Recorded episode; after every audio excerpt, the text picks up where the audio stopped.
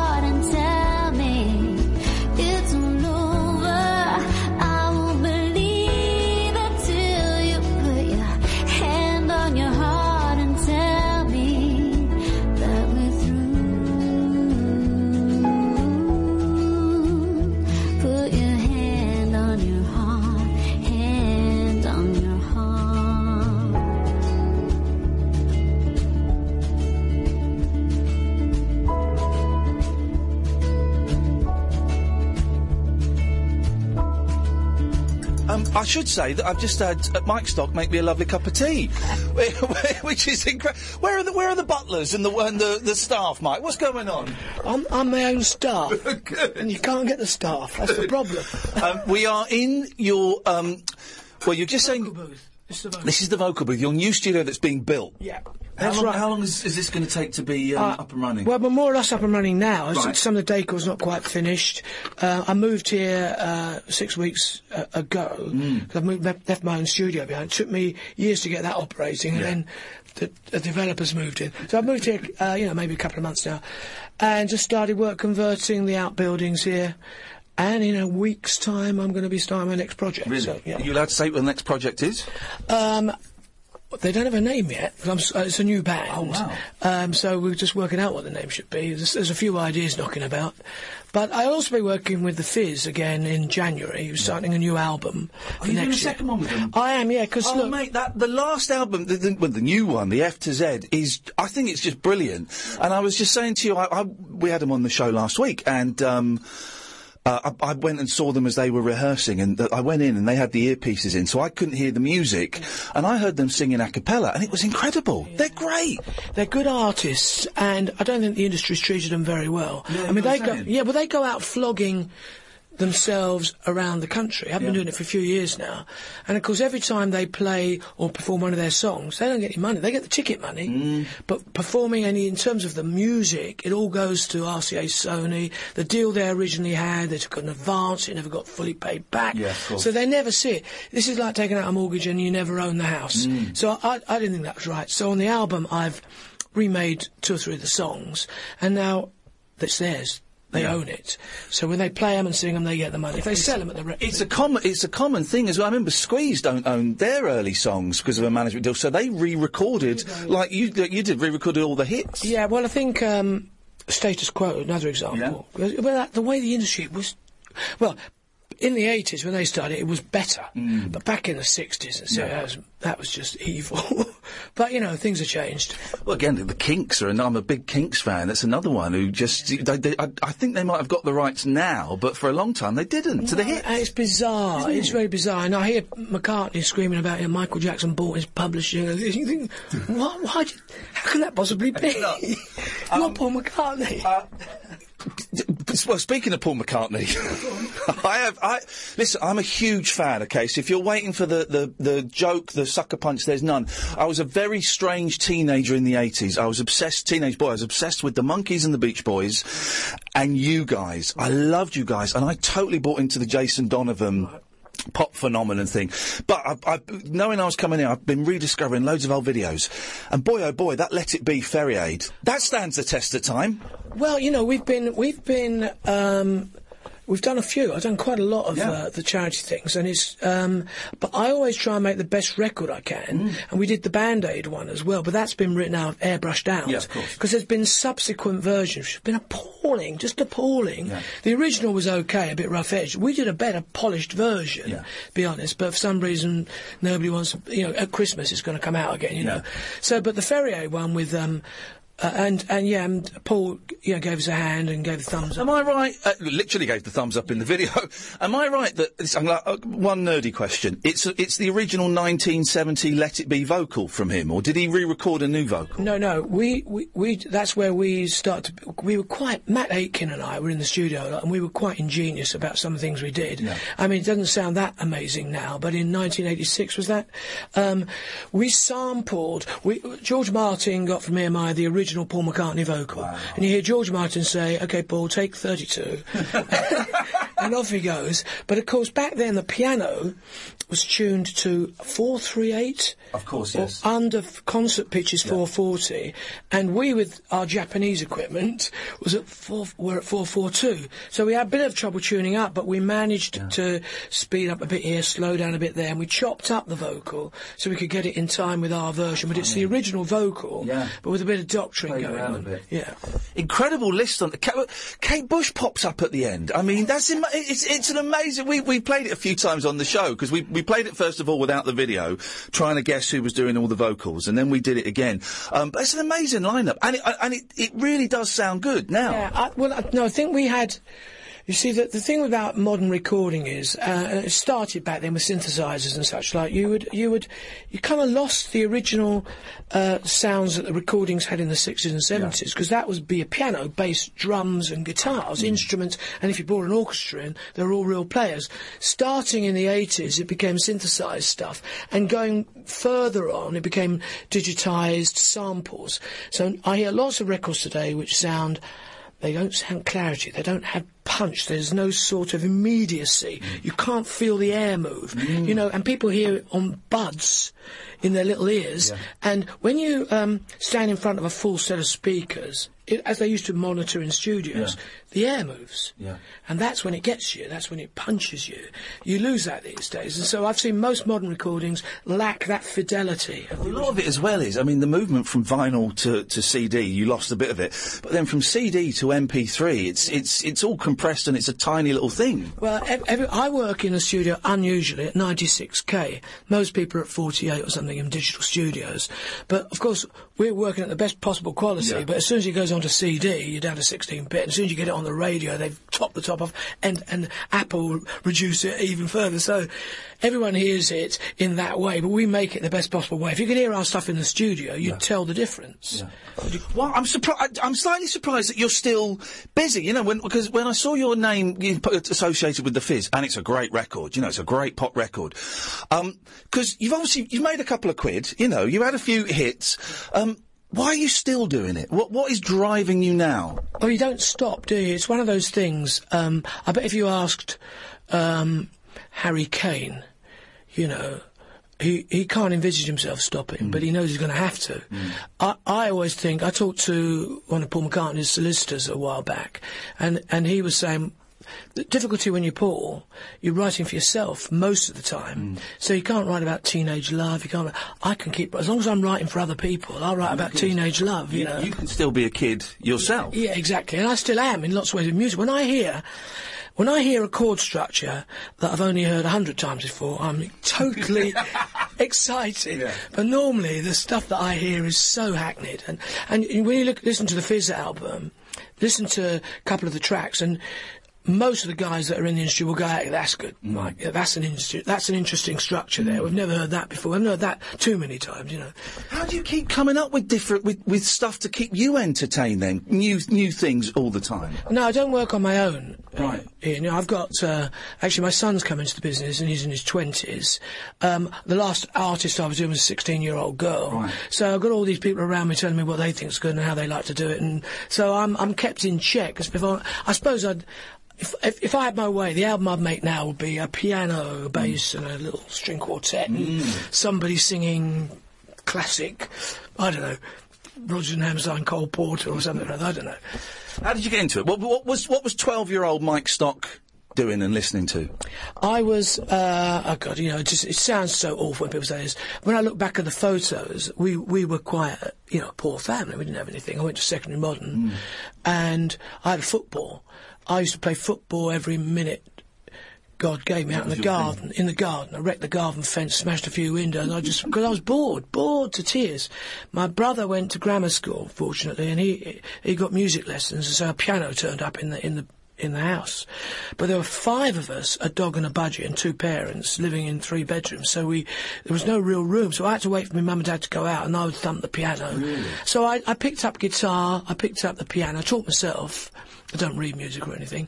Played sport. I played football for school. I played cricket for school, and, and so I was fit and young and enthusiastic. But I loved, absolutely loved every pop. So I was born in '51. '52, mm. the charts began. Yeah. So I've got them all in my head. All that chart history, all the mm. number ones and all the big hits, they're there. They're in my soul, they're in my heart. And was there a group sort of in the, the well, I guess in the sixties that that you were obsessed with? Was was it the Beatles? I mean, that's the obvious one. The Beatles, I, I, I was obsessed with the Beatles because no one had said to me up until that point that. Um, that these artists write for themselves. They write for themselves. My God, they're writing their own song. I've never thought of that before because every other artist, Adam Faith, Cliff Richard, Elvis, the big, yeah, Frank Sinatra's, all those big stars had songs written for them. Um, and in some ways that was brilliant for me. It was an eye opener because in the end it turns out I can do that. But uh, uh, I think from another point of view it's a bad thing uh, because there's too many people who are great singers who shouldn't write songs. Yeah. They should go around the world like Frank Sinatra and say, I don't want to bloody write these things, mate. Just go to somebody in the world over there who's the best writer and get me the best songs and then I'll sing. Because being a great singer is a gift. Being a writer is a gift, you know, and you, the two don't necessarily marry up. First song you wrote? First song I ever wrote was called The Thunder and the Lightning. I was seven. Oh, well done, um, I good. then, but at the age of 11, uh, there was a girl at school called Angela, and I wrote a song called Angela. Um, no, I wrote 60 or 70 when I, before I was 14. And my mum, I wrote them down and my mum kept them in a folder. Did you? Yeah. Do they still exist? Still Um, well, my mum died many years ago now, so um, I think my sister's got them. Oh wow, mate! That's the next album. Is is getting all that stuff done? Yeah, yeah. oh, mate, I wouldn't want to do that. now, to, working with uh, Aitken and Waterman in our setup really brought me into the sort of professional aspects of it. I mean, I was a dedicated amateur up to them. Yeah. Oh, I went out as a band, you know, I went out on my own and gigged. I did that for many years. And it was, I was in my 30s before we teamed up. It, it was was Aitken in the band with you? Did I read He, that? d- he became he, he was uh, finally when the I, I broke the band up in uh, uh, New Year's Eve '83 on the basis that I thought I could be doing this till I'm 80. Um, and I said to the rest of the band, "Look, I'm going to go into the studio and build a studio," which we did. I said, "We'll go down there. We'll try and develop production ideas and become that side of the industry rather than gigging." And Matt said, I'm coming with you. Uh, the drummer said, I'm buggering off. And the singer said, I can't do that. And Yeah. So we split up. Um, and then we, we, we worked in the studio about a month and went to Waterman. I went to Pete Waterman and said, I've got this idea for a song, which was uh, Frankie Goes to Hollywood type of, uh, but a female version. And he bought into it. He didn't need. I went to three record labels that day. Uh, the other two both said, "Yeah, when can I see the band?" I said, well, "They're not actually a band. We've made them up. We've invented them in the studio. But if you find a couple of girls, we can. They'll front it." Waterman saw it immediately. Yeah, you you know, it. so it's it's a it's a bit like manufactured pop in in that sense, but.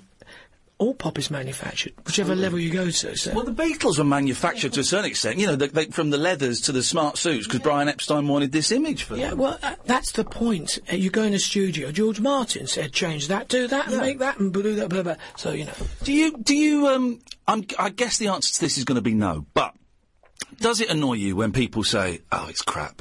Oh, it's plastic crap. Because when I said you were coming on the show, I had a few listeners going, "What? You're taking the piss?" This, and I go, "No, no, no. Genuinely, I think this bloke is is is is you know that team. They were the white British Motown of the '80s, and got into some big arguments. with People, does it annoy you? You've got a beautiful place here, so I'm guessing perhaps it doesn't. Uh, no, it does, yeah. Does it? It does annoy me. What I want to do is put them right. Mm. And I can't because there's too many of them. Never, you're never going to be able No, to. so it'll be my lifelong quest. I'd like to sit and talk to individuals who come up and say, I, I've had a few today on Twitter. I look at them and they, they, they just say stuff they don't know, they don't understand. And I understand the difference between pop music that I did and that I loved and that I do now um, is mainly liked by gay men, women, but the guys that want music to be like a badge of honour or some some form of a butch, a structured male. Uh, You know, Yeah. e- e- as an extension of themselves, We'll never buy into that. And ours are emotional. I've seen people crying, weeping. I cry at pop music and stuff when it's sad songs in film. I'm terrible at it. Yeah. But so it reaches me. Mm. It doesn't really reach some of the guys that way, and they will never accept it. I also think it's demeaning to the millions of girls and the young gay guys and straight guys. I was a straight guy, you know, um, that bought those records, and that for that two and a half, three minutes. That song was everything. That Brother Beyond record was everything. That Jason Donovan record was everything. That was their life. And I think for, you know, blokes, white middle-aged blokes to say, no, that is crap. I think that's just demeaning to the people that really did dig it. Uh, well, it's, it's it's a good point that you make about the sort of middle class business. It is that kind of thing, and it's a weird one. This I don't I don't don't want to make because I don't want to be as guilty as they Yeah. of the bigotry or prejudice or anything else. There is, but there is a thing that's going on. I'd like to identify it, but I'd rather go on the basis that I take each individual and say, "Sit down, mate." Let me explain what I did and why I did it. Because what I why I did it, wasn't because I wanted to upset you. Yeah. I did it because I was doing the right thing for the people I was aiming at. Hmm.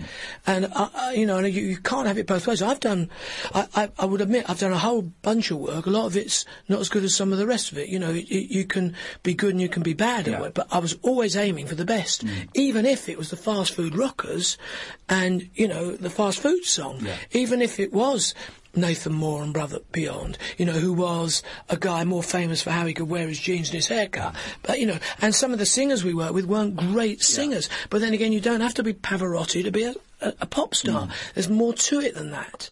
No, I'd watch a TV program where each week you sit down with the critic and go, right, why don't you like me? And I'll tell you why I think you're right. I'd watch that, Mike. Well, I do get quite passionate about it. Good. But also, uh, Iain, look, I think people think you wrote rubbish. Mm. It was trite. It was trivial. It was all the criticism that I've heard. Yeah.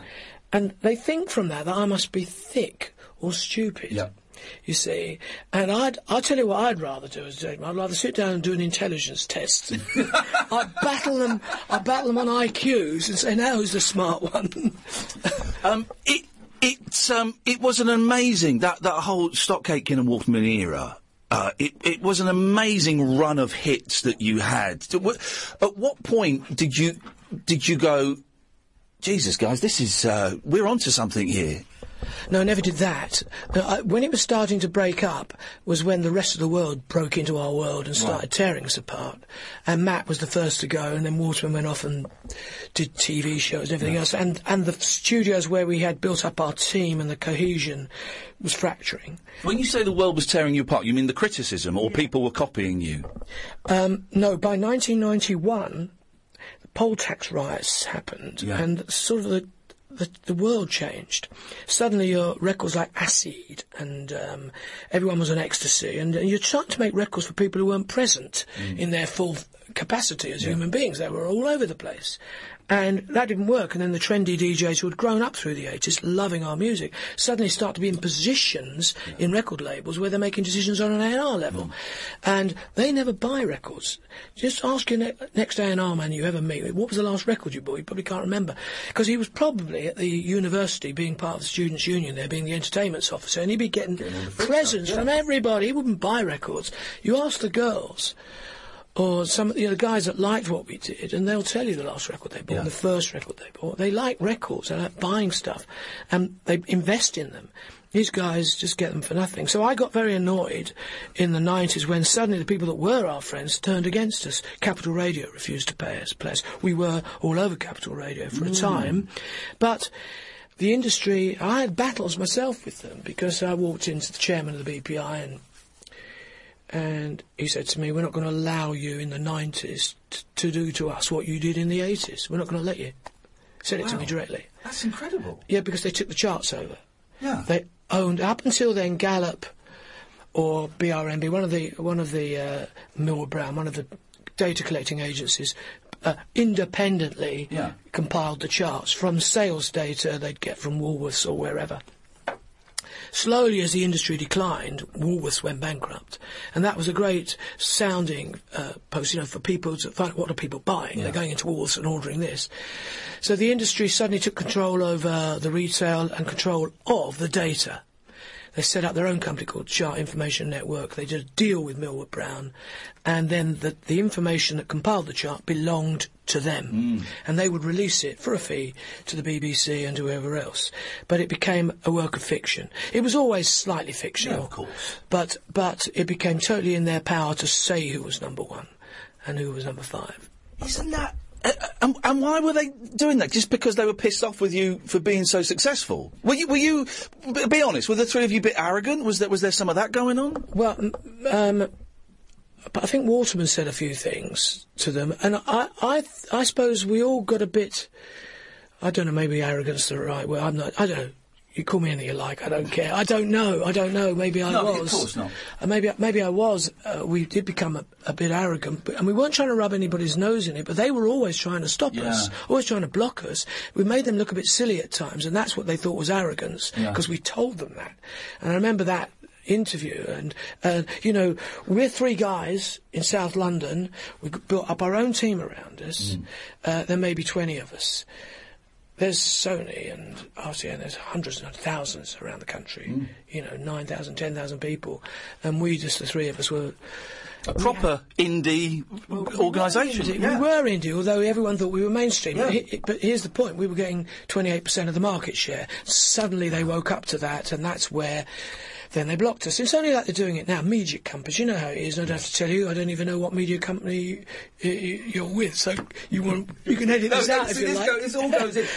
We, um, uh, we just got bought by News Corp, you know, so uh, Murdoch owns me now, and, and you know exactly he, he blanket controls Yeah. everything. So, and that's what all radio does. Yeah. So, you know, you can't get on Bauer if the BBC are playing. So, BBC are playing like mad, Bucks Fizz for us, or The Fizz, and they're they're they're they're with us. They're on our side, but therefore, you try and get on Bauer. You try, you know, you can't. And there's no. Um, there are very few independent radio stations now. It is. It's like f- three or four organisations that, that own it. You know, and, and you can be in any part of the country, and it, it sounds like London, really, which I think is terrible. It is like that because they now have a central music head of music somewhere um, who's making decisions, and you, you know, the DJs. There's a bit of leeway they allow them, don't they? But generally speaking, you've got to, it's, if it's on the list on the menu, you can everything's on a menu. Yeah. How did it work in the studio? How did you How did you come up with a song? What was the What was the, the process? Were you Were you those kind of guys that came in at nine o'clock in the morning and today we're going to write and produce a song? Yeah, we d- I did. Um, I think it's important that you d- you treat it like a, a marathon, not a sprint. Because I mean, I did used to do overnight mixes, you know, and then you're ruined for two days. Yeah. But I knew you couldn't carry on that way because you know one day you've got Kylie Minogue, next day you've got Bananarama, so you've got to be on form. Um, so we set a routine, and the routine was a start about eleven in the morning. 'cause You've got to drive into town, um, and then go through to about ten o'clock at night. But you did, I did that religiously, you know, for ten years virtually. And how did you build up the songs? What, what, what was the process? No, well, I, I was the main songwriter. Wa- Waterman, you know, uh, was brilliant for our team, and in the areas that we could go on to discuss to do promotion and all, the maximisation of everything we were doing. But the actual process of writing a song was um, normally me starting it. I'd up an idea.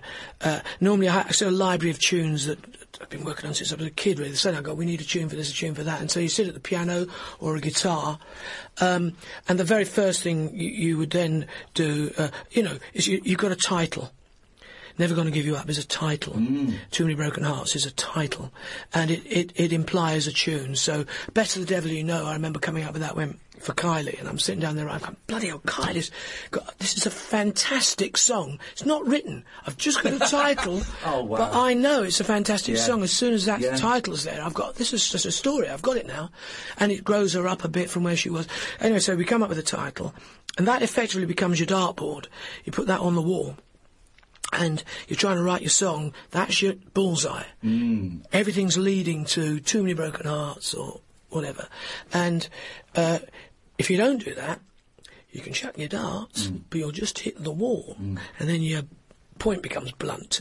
So you know when you've got the bullseye. Uh, and our aim was in three minutes, Matt and I, we would get, you know, three choruses in and fade out, and that li- your middle eight perhaps. But you do a verse, you do an intro, and it's got to be as quick and as sharp as possible. Do the verse and the bridge, and within that very tight constraint, and it was a framework Yeah. that we stuck to. You've got to be more creative because it is very limiting. I mean, I don't want to compare us to Shakespeare because I did this before with somebody and they said, Mike Stock compares himself to Shakespeare. And all I said was, but Shakespeare used to write sonnets and put them into 14, 14 lines in a sonnet with iambic pentameter. You know, how many beats per, and you go, wow, that's such a constraint. But within that, such beauty, such wonderful things. So if he, if it's good enough for him, it's good enough for us. We put a tight three minute pop frame together and, um, stuck to that. And I, I found that's the best thing. And of course, songs were always only ever two songs. You're happy or you're sad, one way or another. You're in love, you're not Yeah. in love. Um, songs about personal relationships, and that was it. And don't stray into party politics or much else. You mm. know, keep to that. And if you can be creative in that, then then great. Yeah. The radio show for people who know the best part of the day is the night. The Late Night Alternative with Iain Lee. On Talk Radio. We'll get you talking. When it came to the recording, how did you, how did that work? Would you, would you go in and lay down the basic track, or did you have a team of musicians? How what was what was going on there? No, it's probably not, not a known fact. I would like to make it more known that Matt Aitken and I are the musicians on mm. all of them. Wow, All the musicians on all of them. Yeah. Apart from the odd specialist saxophone player when we needed one. But effectively. That's incredible. String arrangements, brass arrangements, guitars, pianos, keyboards, basses, all the rest of it was just me and Matt. So uh, the process was initially, so, you know, sitting there with the idea for the song, write down uh, a tune, get that work, work out a chord structure, take a pad, the D50 pad, uh, get a drum beat going on the Linn drum or one of the samples, whatever, get a beat going, put the chords down, and sing your tune over it, then aiming to the bullseye, which we know is the chorus, too many broken hearts, whatever, and then just write the uh, the lyric that leads you there, and write the tune that takes you there. And you you'll notice with all of our songs, there were key changes as well, but sometimes it didn't need the key change because there would be the verse would start there. The bridge will take you up a little bit, and the chorus takes you right up. Yeah. I mean, I've heard so many mistakes with writers where they write this great tune, and then the chorus comes in, it drops, it's lower than they. Well, that doesn't project. So we always manufactured it to the point where the verse starts there, that goes there, that goes there, and then the chorus is the high spot.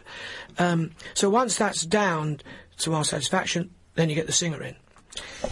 Um, you had some amazing singers. Yeah.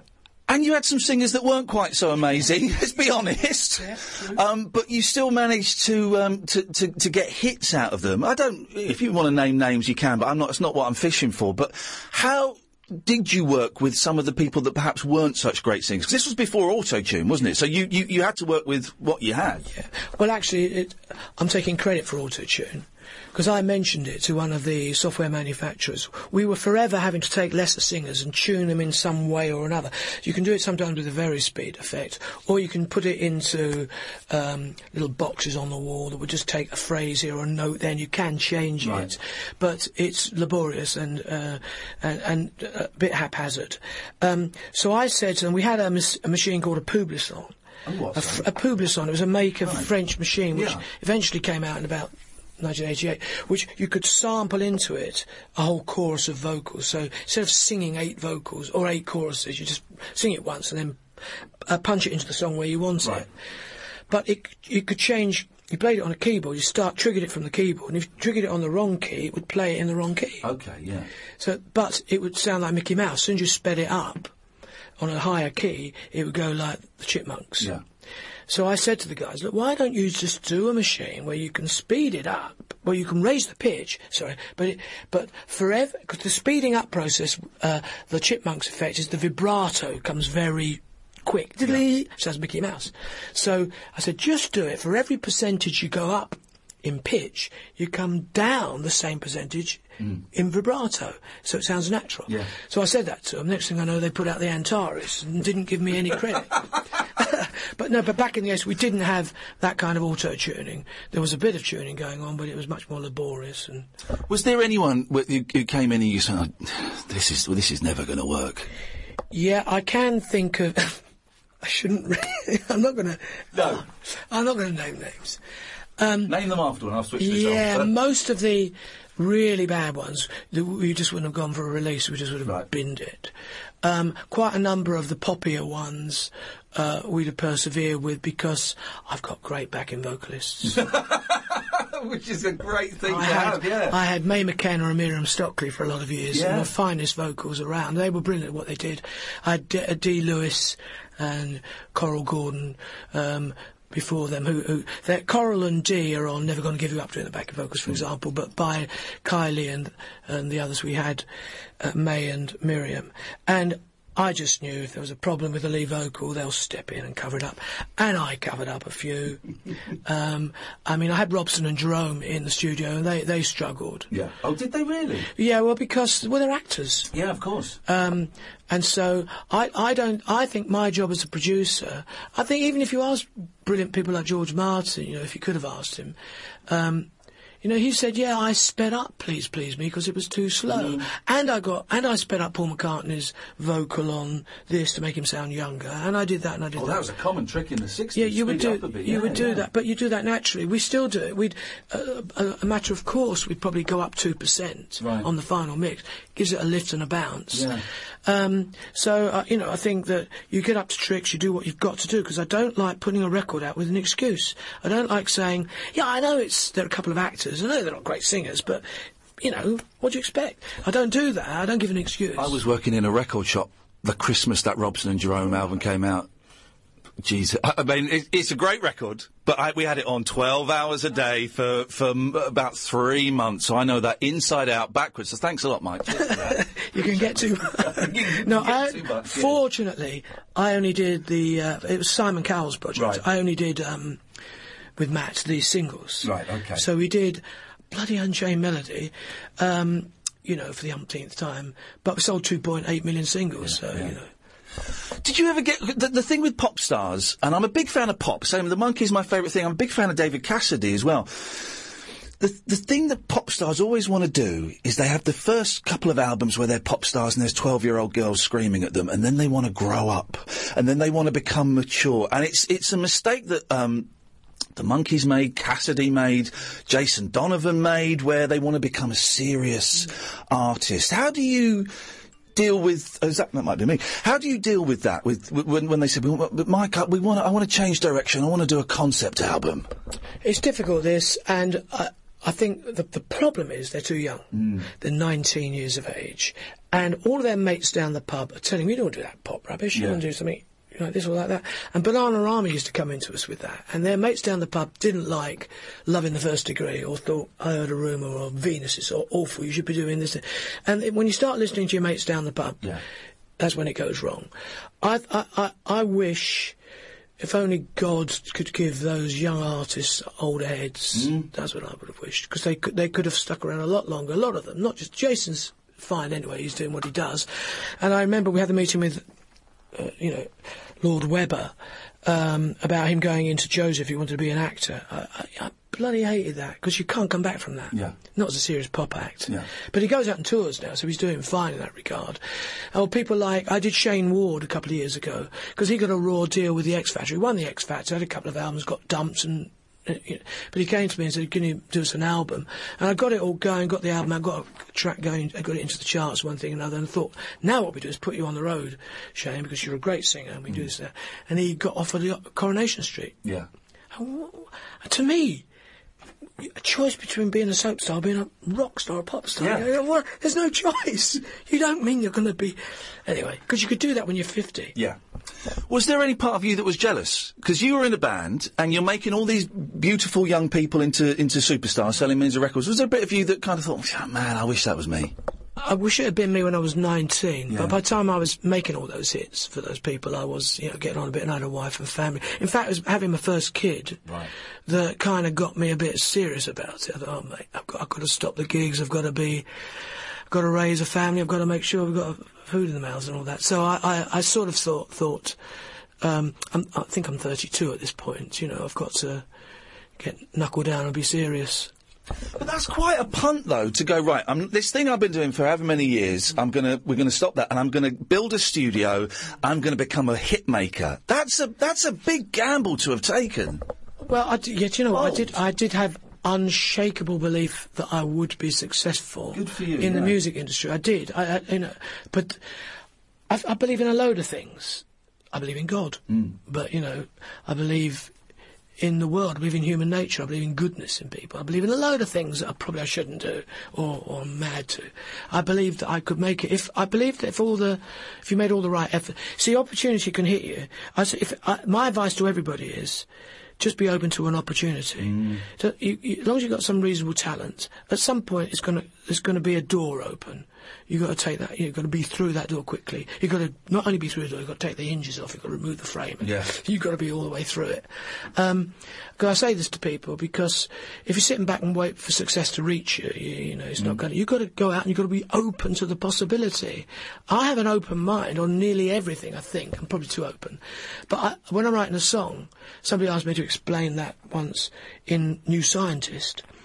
Because there's this thing that goes on when I know I've got to write, and I won't write, if I know I'm working with um, an artist next week, I won't write till the day before for them. Right. I, I'll sit down the day and go, right, they're there, they are like this, the world is like that. I've got my antennae up, I'm going, what do I do? And I just put myself in the position and let something come in. I mean, that's the way to do it, I Yeah. think. And it's current, and I'm, but I'm permanently attuned to um, news headlines or um, somebody says something on television. Somebody says something today and I wrote it down so as not to forget it. I've written it down because I've forgotten what it is this is always the point. I've written it down on the pad indoors. Um, but it's there, and I'll go back to it in my iPad. I've got loads of sort of little snippets of things that come in. Yeah, and you can just dip in and out and Yeah. see what, what's there. Yeah. For a fan of music growing up in the 60s, to then be working with McCartney, to work with Cliff Richard, you know, I'd forgotten about the Cliff Richard track, to, to be working with these big stars, yeah, that must have been a real pinch yourself I, moment. lo- I loved um, working with Paul. You know, McCartney was um, came in the studio because I did Ferry Aid, but he also did the record for Hillsborough. Of course, yes. and he came in for that. Yeah.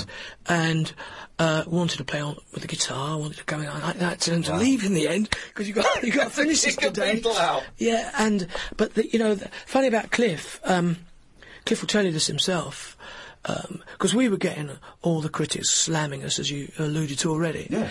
Um, uh, Cliff himself, over the years, had got a lot of stick from being a born-again Christian. Mm. That seemed to be not very rock and roll to the press and media, and he was getting a lot of stick for that. And he came and worked with us. Did one song with with him, which was a hit and all that, and did did pretty well. And he came back to us. I saw him. He asked us to go on stage at Wembley to do his 30 years in the business concert, which he just appeared. We just did a guest appearance. He said to me at the end of it, "You can't believe," he said, "I've been a born again Christian. The amount of people who used to give me a hard time over that." Mm. He said, "It's nothing compared to what I've got for working with you guys." really? I mean, can you? believe That's incredible. Yeah. I, I do. I remember it. I remember it was. It was almost scandalous that he dared to. But he was always a pop star, you know. He's and the the thing about Cliff is, you know, you go from Move It through to the stuff, you know, Bachelor Boy and In the Country, through to the Wired for Sound. He's always moved with the times and done stuff that people are surprised by. No, he's great. He's great. He's one of the greats. Like you know, I'm wondering if that's actually my iPad. Maybe, it is. 'cause I think I, swi- I think I switched mine off, my. But I'm going to I'm going to double check because I'm a professional. I'm quite happy. To So it doesn't matter. It doesn't matter. You, Take you, mine out of the bloody room. don't you worry. I'm going to stick it out here. eh? Okay. No one will hear it. doesn't matter. Pretty sure. There you go. But he's always confounded the critics, and um, Yeah. uh, I, I, I, I've never quite understood. I mean, he's done some, some ropey songs, but he's also done some classics. Anyone who's been in the business for 50 years has done some ropey songs. You do. Yeah, and, and I mean, I appreciate um, his history, and when I worked with him, that's what I was doing. I was appreciating his history, and like I was saying for uh, antenna out there. So the day before he comes in, I'm thinking, oh, what do I do here? What do I do here? and um, I listened to Wired for Sound, the Yeah. song you mentioned, because that's a great little pop song. Yeah. and. Um, Power from the needle to the. That, up to, where's what? Where's he pitched that? And I've got on the keyboard. Oh, he's up here. Power from. So he can hit that note. Then I thought, great. So I'll write my song and make sure there's no note higher than that, so he feels comfortable with it. He came in, I sang it to him, and he said, "It's too high for me, Mike." Said, no, it's not, Cliff. I've checked out Wired for Sound. It's no higher than Wired for Sound. He said, Mike, that was 10 years ago. and, you know, I'm, I'm that much older and, you know, um, uh, yeah, and it was very sped. so, you know, he, um, so I, I re, I, I, I said, sorry, Cliff, get back in the room, sit down, have a cup of coffee. I re, I lowered the pitch and uh, he did the song. It's funny you mentioned the born again Christian thing because I don't get that. I, I, I'm a real judge the art, not the artist. I don't. I don't- couldn't care less what people get up to, or what they believe. I, none of my. If, if it's a great record, it's a great record. That's all yeah. that matters. Yeah, no, I mean, look, you, I've had to do that because you see, I got sti- I worked with Divine, um, you know, back in the early eighties, and everyone. You know, the world was split then between this is just appalling, Yeah. and so Divine went on top of the pops, and That's, she- that, that's a unique voice that Divine has got. You think you're a man? yeah. Well, they got me to do it again. I got it. Well, I got him to sing quite well. Yeah. But um, they, the record company said, "No, it doesn't sound like Divine. You've got to bring him back in the studio and make it sound awful." Rough it up. Which is the w- first time anyone's told me to do that. Make a singer sound bad. But um, so I'm, I've got, I got, we got lots of moral indignation from certain quarters on that one. It didn't bother me at all. And I met him in Germany when he was in his civvies, and we, I did another a song out there with him. He was in Munich. I got a picture of him and me. He's got my arm around me. He's like your uncle, you know, a nice bloke. He's Yeah. just a normal guy. All the stuff that you're supposed to find, the outrageous, it's all publicity, Yeah, job nonsense. So I don't take anything I read about anybody seriously. No. Was there was there a, was there a flop you had that you um, look back and, and you, you just scratch your head and think that should have been that should have been massive? Why did you know th- why didn't that one take? Yeah, there are quite a number. Um, we weren't as there's quite a, the only ones most people remember the ones that weren't big enough hits for them Yeah, to remember. course. There, there's just as many that didn't. But a lot of the time we got stuck at number 41 in Right. the chart. Now back then the top 40 was important because if it got into that, you might get a top of the pops, you might get some Radio One play, you might get some promotion. Outside the 40, they weren't interested. And we were at 41 too many times to be a coincidence. Right, okay. But this was the way the industry worked. You know, they were trying to block us, and I don't blame them. They were trying to protect their world. But the, you know, the the, the way. I mean, there, I don't know. What do you say? It should be a free market. No, there's no hit that I know, and particularly these days, when you look at that, you go, "Why is that number one? Mm. Why has Despacito done 55 billion downloads or some ridiculous or YouTube clicks.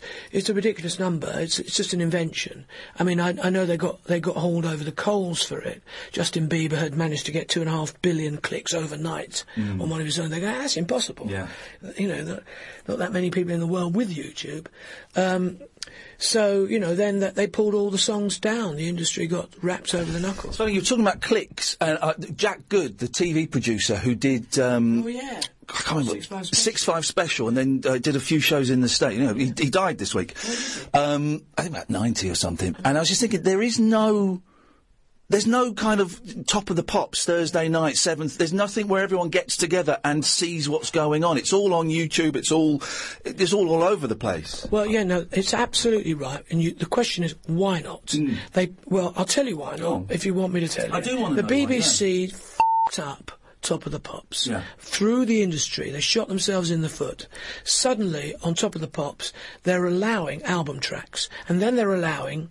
We're going to support this week Manic Street Preachers, and they're going to have two songs on Top of the Pops Yeah, that yeah. weren't even singles. So you get people are going, well, well why are they on top? I don't even like them. The only reason I watch Top of the Pops because I hope the record I bought is on Top of the Pops. Yeah. The one reflects the, the way the public responded to it. So Top of the Pops used to be uh, or claimed to be a reflection of what people were buying. And you could only be on top of the pops if you went in the chart high enough and you were going up the charts. Yeah. As soon as you start to drop, they wouldn't play you.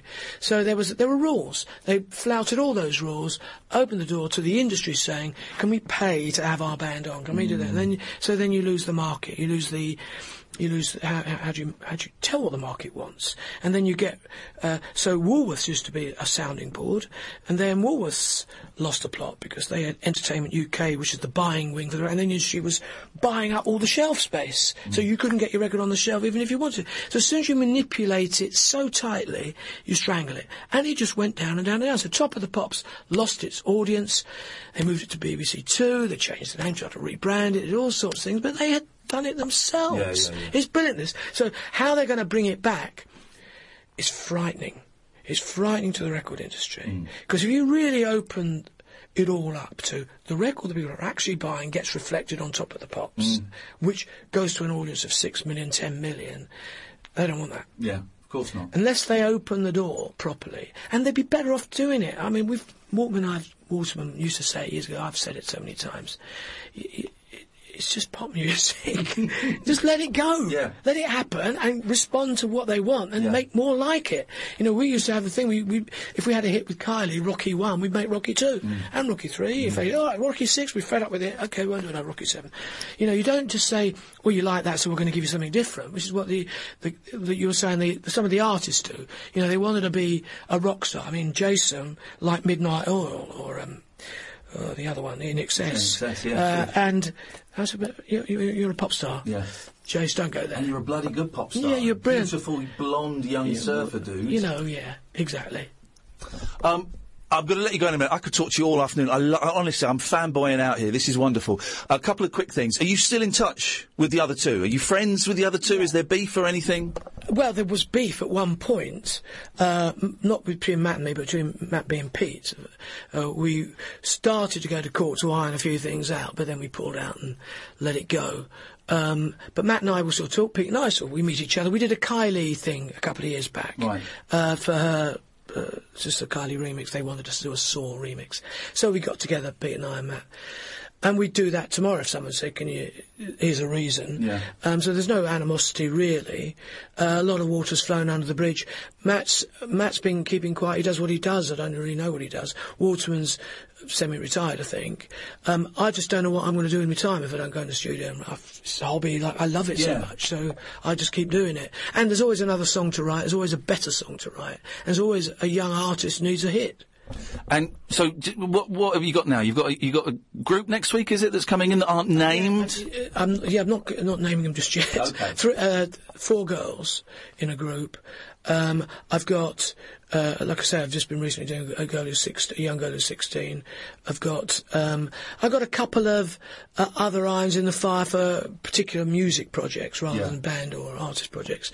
So I'm just constantly doing stuff, you know. Mm. I've got, you know, I've got enough to keep me going for the next five years. Thank you so much for your time.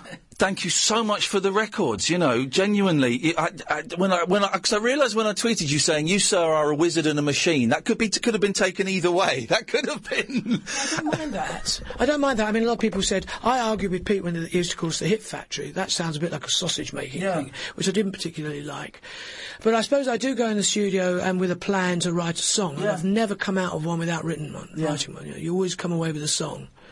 Um, never met any position where I couldn't write myself out of it or um, or come back with a blank sheet of paper. I think you're brilliant, and it's honestly it's such a thrill to meet you, and it's so I'm so pleased to see Can that. I, can I reciprocate? Because. I saw your TV show when you first started. Oh, bless 11 you. Yeah, I did with, uh, Daisy Donovan. Daisy? Donovan, yeah. yeah. and I, I, I, loved it. I loved all that stuff. I think I watched you on Periscope when you had been to the Fizz thing that night. yeah, yeah. I watched you do it, and I just think what you do, you're thinking on your feet. You're permanently there. You're looking on your this. You're doing that. It's brilliant. You, I mate. could never do that if I worked a hundred years. I know you can do that. I know I can write songs, but I know you can do that. I could never do that. Thank you very much indeed.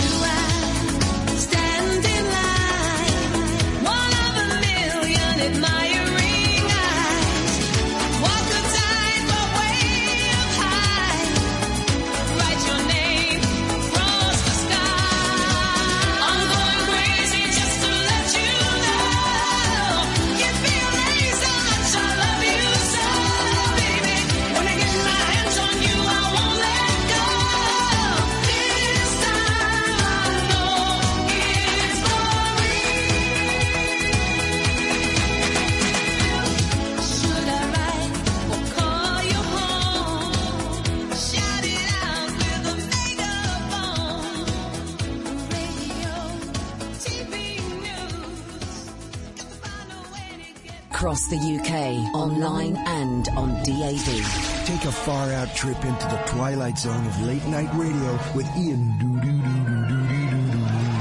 Unmissable late night radio with the original king of unconventional conversation.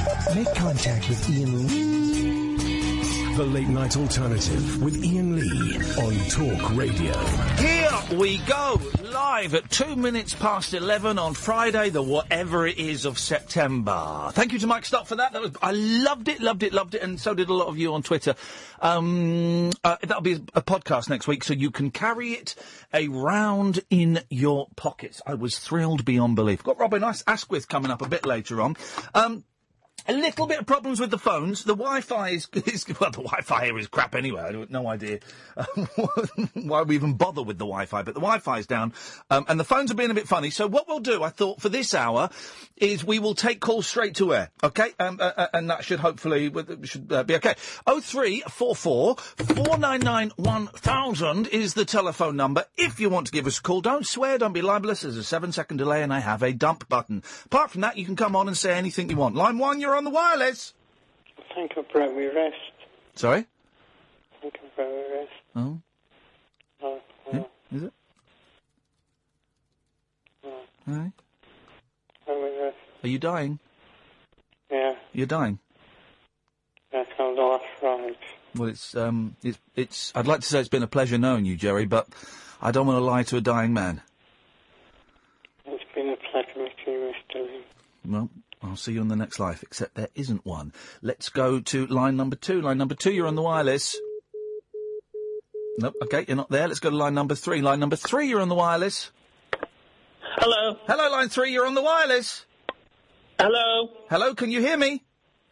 Yes, I can hear you. Well, you're on the wireless. Yeah, I, I've got an idea for a new TV series. Beautiful! This is what we need! Yeah, it's a reimagining of Mork and Mindy. Oh, yes. Called Nork and Mindy. I like it. Go on.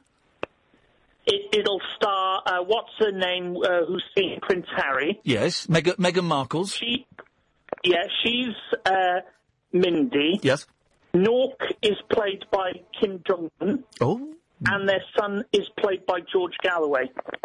Um, it sounds perfect. I'm in. Let's make it happen. Let's go to line four. Four, you're on the wireless. No, okay. Uh, let's go to line five. Line five, you're on the wireless.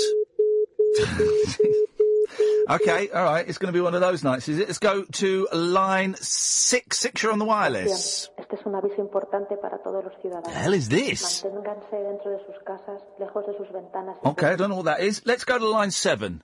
Oh, jeez, my ears! Uh, right, the phones are.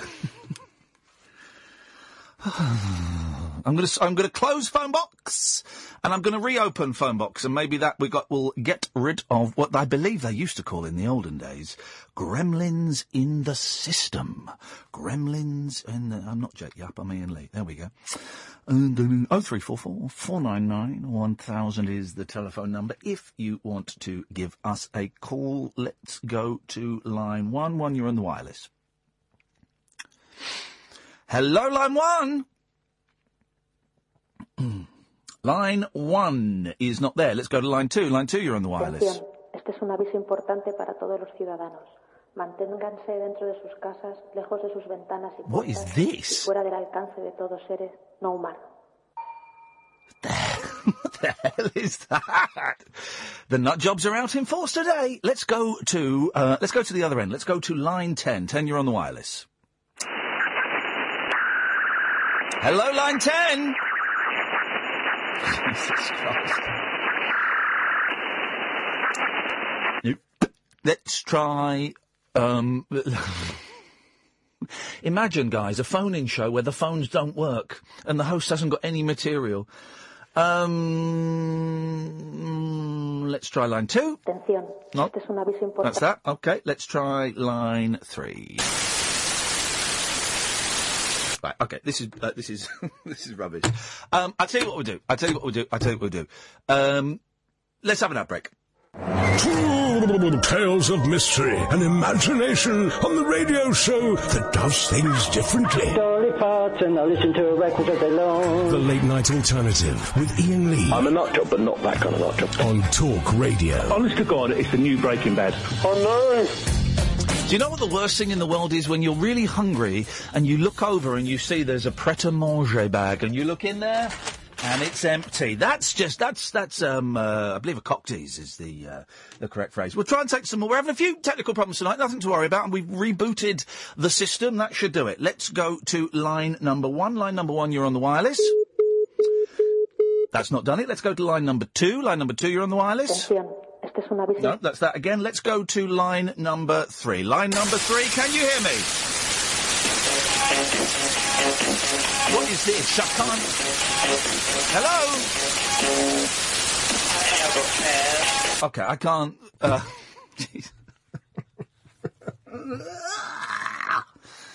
Good luck with uh, whoever's filling in for me um, next week. Right. Um, thinks on his feet, thinks on his feet. Right, this is what we'll do. Um, I'm making an exact. Is the is the Robin Askwith interview ready? Okay, right.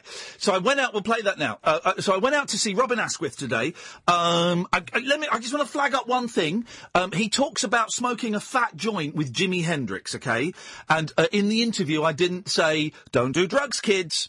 Um, but t- t- to be honest, if, if even if I was offered a joint from Jimi Hendrix, I probably would. But kids, don't do drugs. So, so he, he's telling a story about something that happened a long, long time ago, and I'm sure he regrets it. So don't do drugs. Um, but Robin Askwith has been around forever, and is just a, really, really nice bloke. And he's doing some live shows, um, and I think you'll find him in- interesting. So. Um, Let's have the Robin Askwith interview. Can we sort these bloody phones out? Absolute bollocks, they're not working. Today, I am going to meet British acting legend Robin Askwith. Um, there's one for the the teenagers. You'll know him from things like Confessions of a Window Cleaner, Confessions of a Pop Performer, the Confessions movies, um, the uh, Bless This House movie, and he's popped up in Coronation Street and Hollyoaks and things like that. Here's the rub. I'm late, I'm sweaty, and I'm smelly because I totally misjudged my clothing today and I had to run for a bus. I hope he's not too annoyed with me. Here we go. There is Robin Askwith pointing to me out the window. Look at this. This is nice. Oh. Hello, mate. Well done, matey. I made it. Well done. I've got. I'm, What is that? Been quiet all day. Perfect. Perfect recording. It's nice to meet you, man. Right, let's come in. Oh, sorry, I'm late. That's right. No, no, no. no. Sorry. morning, right? Uh, because uh, and that's it's the journey to the kettle for the cup of tea. Right. Is now a, a whole sort of uh, situation comedy. Whereas you know, you know, what it used to be like. You used to get up in the morning, go, oh, can I have a cup of tea? And get up and go, oh, make a cup of tea. Well, What am I going to do today? Yeah. Now it's oh. Oh, my back! Oh, my front! Everything goes, and and it's the journey journey to get a cup of tea next to the bed takes bloody hours. Yeah. uh, that's the only thing. Once that's going, you're off and away. Yeah, yeah. Let's talk about. Look, I there's so much I want to talk about, but let's talk about the live show because I think a lot of it is going to kind of cross over. What is this live show that you're doing? Um, it, I was uh, an original episode of did, did of Benidorm, uh, series three. Um, I was uh, going out every night, as one did, uh, at, while shooting Benidorm, and it was all the likes of um, Steve Pemberton and uh, the late Geoff Hutchings and Siobhan Finneran, and you know, the, all the crowd, and, and Derren Litten, of course, the writer and creator. Uh, and Darren and I became great friends, and um, I, I would be sort of three o'clock in the morning telling stories about getting stoned with Jimi Hendrix, or, or um, uh, I was going to say shagging, but I'm not sure we can't say that. You on can- this you can say shagging, shagging, yeah, can can I? say shagging. Um, I've got, I've got to point out, ladies and gentlemen, or whoever's listening, I was given very strict instructions on what words I can and cannot use. Uh, and, um, you know, um, th- there were certain um, th- sort of stories about very, very famous people. I, mean, I mean, I shouldn't say Princess Margaret, but, you know, when you end up in bed with Princess Margaret, and um, this is mostly denoted stuff, th- this would be in the old days, wouldn't it? uh, anyways, I'm th- entertaining at the tape, and one day Derren said, you know, you should do this as a show. I said, I can't do it as a show. I said, because it's three o'clock in the morning and I'm drunk. And I said, how do I recreate three o'clock in the morning and drunk? but it's always sat in my mind that you know I had an extraordinary. Um, story to tell Um, because of the era I went through, and also the eclectic work uh, he he says sh- showing off. Uh, uh, uh, uh, people just think, oh, confession films or whatever, but obviously there's a little bit more to it than that. That was just a few weeks of one year for four years. Um, and it all ranges from Pier Paolo Pasolini through to Charlotte Rampling, excuse the expression, and um, and Sid James and and, uh, and Jimi Hendrix and uh, and all sorts of Princess Margaret. So, so, so, d- so he convinced you that doing a live show was was a goer. It didn't actually convince me uh, because, as I said, how could I recreate being on form with a very captive audience of people all legless at three o'clock in the morning? But what happened was it always sat in the back of my mind, and I'm a huge admirer of stand-up performers, uh, particularly a friend of mine, Billy Connolly, who was most probably uh, the forerunner of all of them, really, Genius, yeah. Uh, uh, because it didn't exist stand-up when he did what he did, the stream of consciousness thing, and. Um, and I thought, I wonder if ever, ever, I'd have the nerve ever to do it because it's to stand up on stage for an hour, an hour and a half and talk uh, and be vaguely entertaining. Um, is is a bit daunting, so I didn't know whether it would work. Anyway, so what happened was about um, four years ago. Um, I was invited by th- th- this um, sort of event uh, club, Misty Moon Events Film Society, to to be qu- uh, do a Q and A, uh, and uh, and there were sort of various people there, like Matthew Sweet and God knows a lot, lot of. Um, people that knew a lot about film and seemed to know a lot about me, and there was also the bloke with the anorak, and there was the, the girl with the short skirt. There was a, the the the audience was quite interesting, and I quite enjoyed it, and I thought, oh yes, I am very witty and funny. And uh, but then when I home, you know, I'm very realistic, and I, I thought, oh no, I'm not too sure. So I did a few more. I did the Camden Th- uh, Theatre Festival, Camden Festival. Um, I, d- I sort of went out to different places, did try Brighton, always with someone else on the stage. Like even Derren, Derren Litten came and did one with me. And he said, "You should be by yourself." I said, "No, when you're there, Derren. I, you know, it's like a sort of safety net." Yeah, of course. I mean, I'd go off, and he wouldn't say a word. Bless him. I'd drive him mad. But um, in fact, I use him as a prop, um, and uh, in the nicest possible way. And um, he, I then suddenly thought, no, I'm going to have a go by myself. And uh, my poor girlfriend Tracy had to put up with me uh, for a day, uh, lying on a bed, going, oh, uh, and I've since spoken to people like Johnny Vegas who say they, oh, everybody goes through the same thing. You know, it's just absolute, a, abject fear. Oh, the, the terror of putting yourself on, on stage, just you, for to entertain paying people for an hour and a half. It's insane. It's, an insane thing to do. It's insane. But the strange thing, Iain, i- is once you step on the stage, um, uh, you're not worried about anything. Yeah. Off I go. And I asked to, to drop his name again, uh, Billy Connolly, you know, what is it? Um, and I'm not comparing my talent to his, but I said, what is it? What actually happens? And he explained it as like being as like a filing cabinet in your head, and it's there, and things slot into place. Yeah. And but before you go on stage, you go, oh, what if something nothing slots into place? But it Well, does. It always does. It, it seems to. at The moment. has so far. It has so far. Um, and so um, I'm doing a, a full-on tour next year, but this is just I'm just doing a few little tickles now.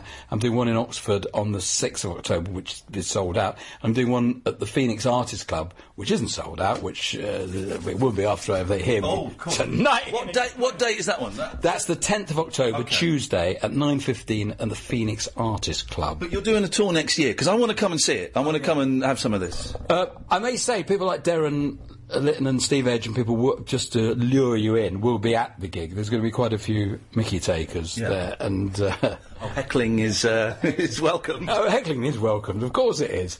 Um, I heckle the audience. I heckle, and sometimes I do questions and answers because I hate questions and answers. I hate it. Yeah. It's just such a cop out. I do answers and questions, and I say you give me the answer and I'll give you the question, or I'll give you the answer. I, the answer is Charlotte Rampling. What's the question? you, you know we. Uh, Oh, I love that. I hate it when I go and see a show and the second half is right. We're going to do a Q and A. No, I've I've paid twenty quid, ten quid. Give me some more entertainment. Exactly. Um, tell me about getting stoned with Jimi Hendrix because I didn't know that. Did you? No. Well, there's a lot you don't know about me. Tell me. Uh, yeah, well, I was t- doing a film called Hans Brinker and the Silver Skates. and, oh, look, he's. Oh, shit. Oh, no. No, Is all right. that your phone? That's my phone. Oh, oh, that's all right. That's okay. I've spilt water everywhere. oh, it's a comedy business. There we go. Let's get this. Look at this. No, that, they did. You've got to keep. You've got to put all this. Oh, in. this is going in. This is the highlight. I've got to explain what he's done. he's just spilled uh, on a priceless. Oh God! Uh, he's, It's not antique. he smashed. antique. He smashed a Ming vase. And Don't mention he- the vase. He's, uh, he's put his, oh, he's put his foot through a Picasso. Oh God! He's- It's like one of your films Oh, with no. less boobs.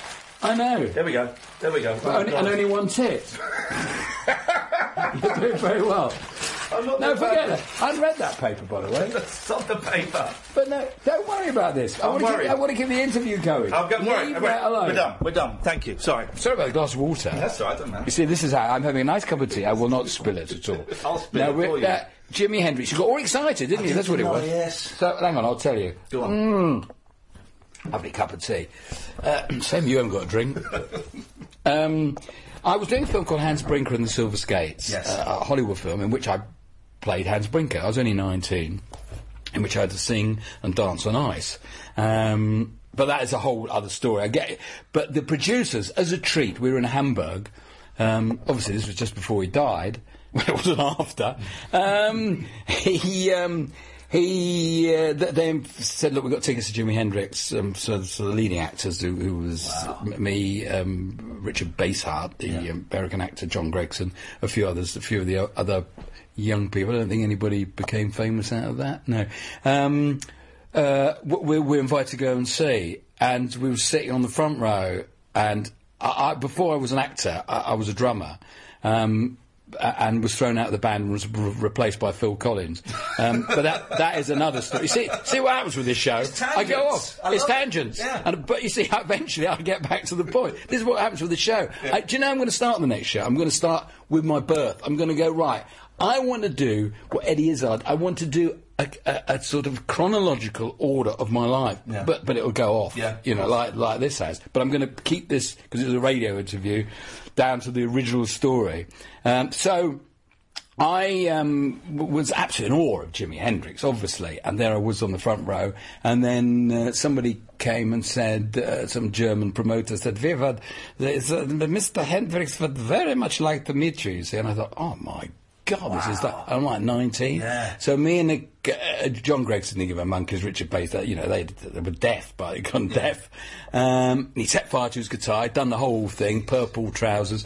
Uh, I had purple trousers on. Anyways, this girl came to pick us up, and I'm not joking. Iain, She had um, she had a ladder up her tights, um, high heels. I've never been the same since, and a split skirt. And it was when I say split, it was a skirt that was split. all right. Uh, she had uh, smoking a spliff, uh, and had been slightly sick down her shirt uh, blouse. And I was absolutely drawn to this look. Wow. And it's affected my sex life to this day Yeah. because it's, it, I found it absolutely exotic and erotic. Even the, even the sick bit worked I for you. loved it, loved Wow. it, loved it, loved it. That was the sort of. It was the icing. Icing, that was yes. the icing on the whatever. Uh, anyway, so this girl then said, uh, you know, "Get- come and come and meet Jimmy, my man, come on, you know, all this. And so I followed this girl with my friends. I, and I fell in love with this girl. It was absolutely great. So I.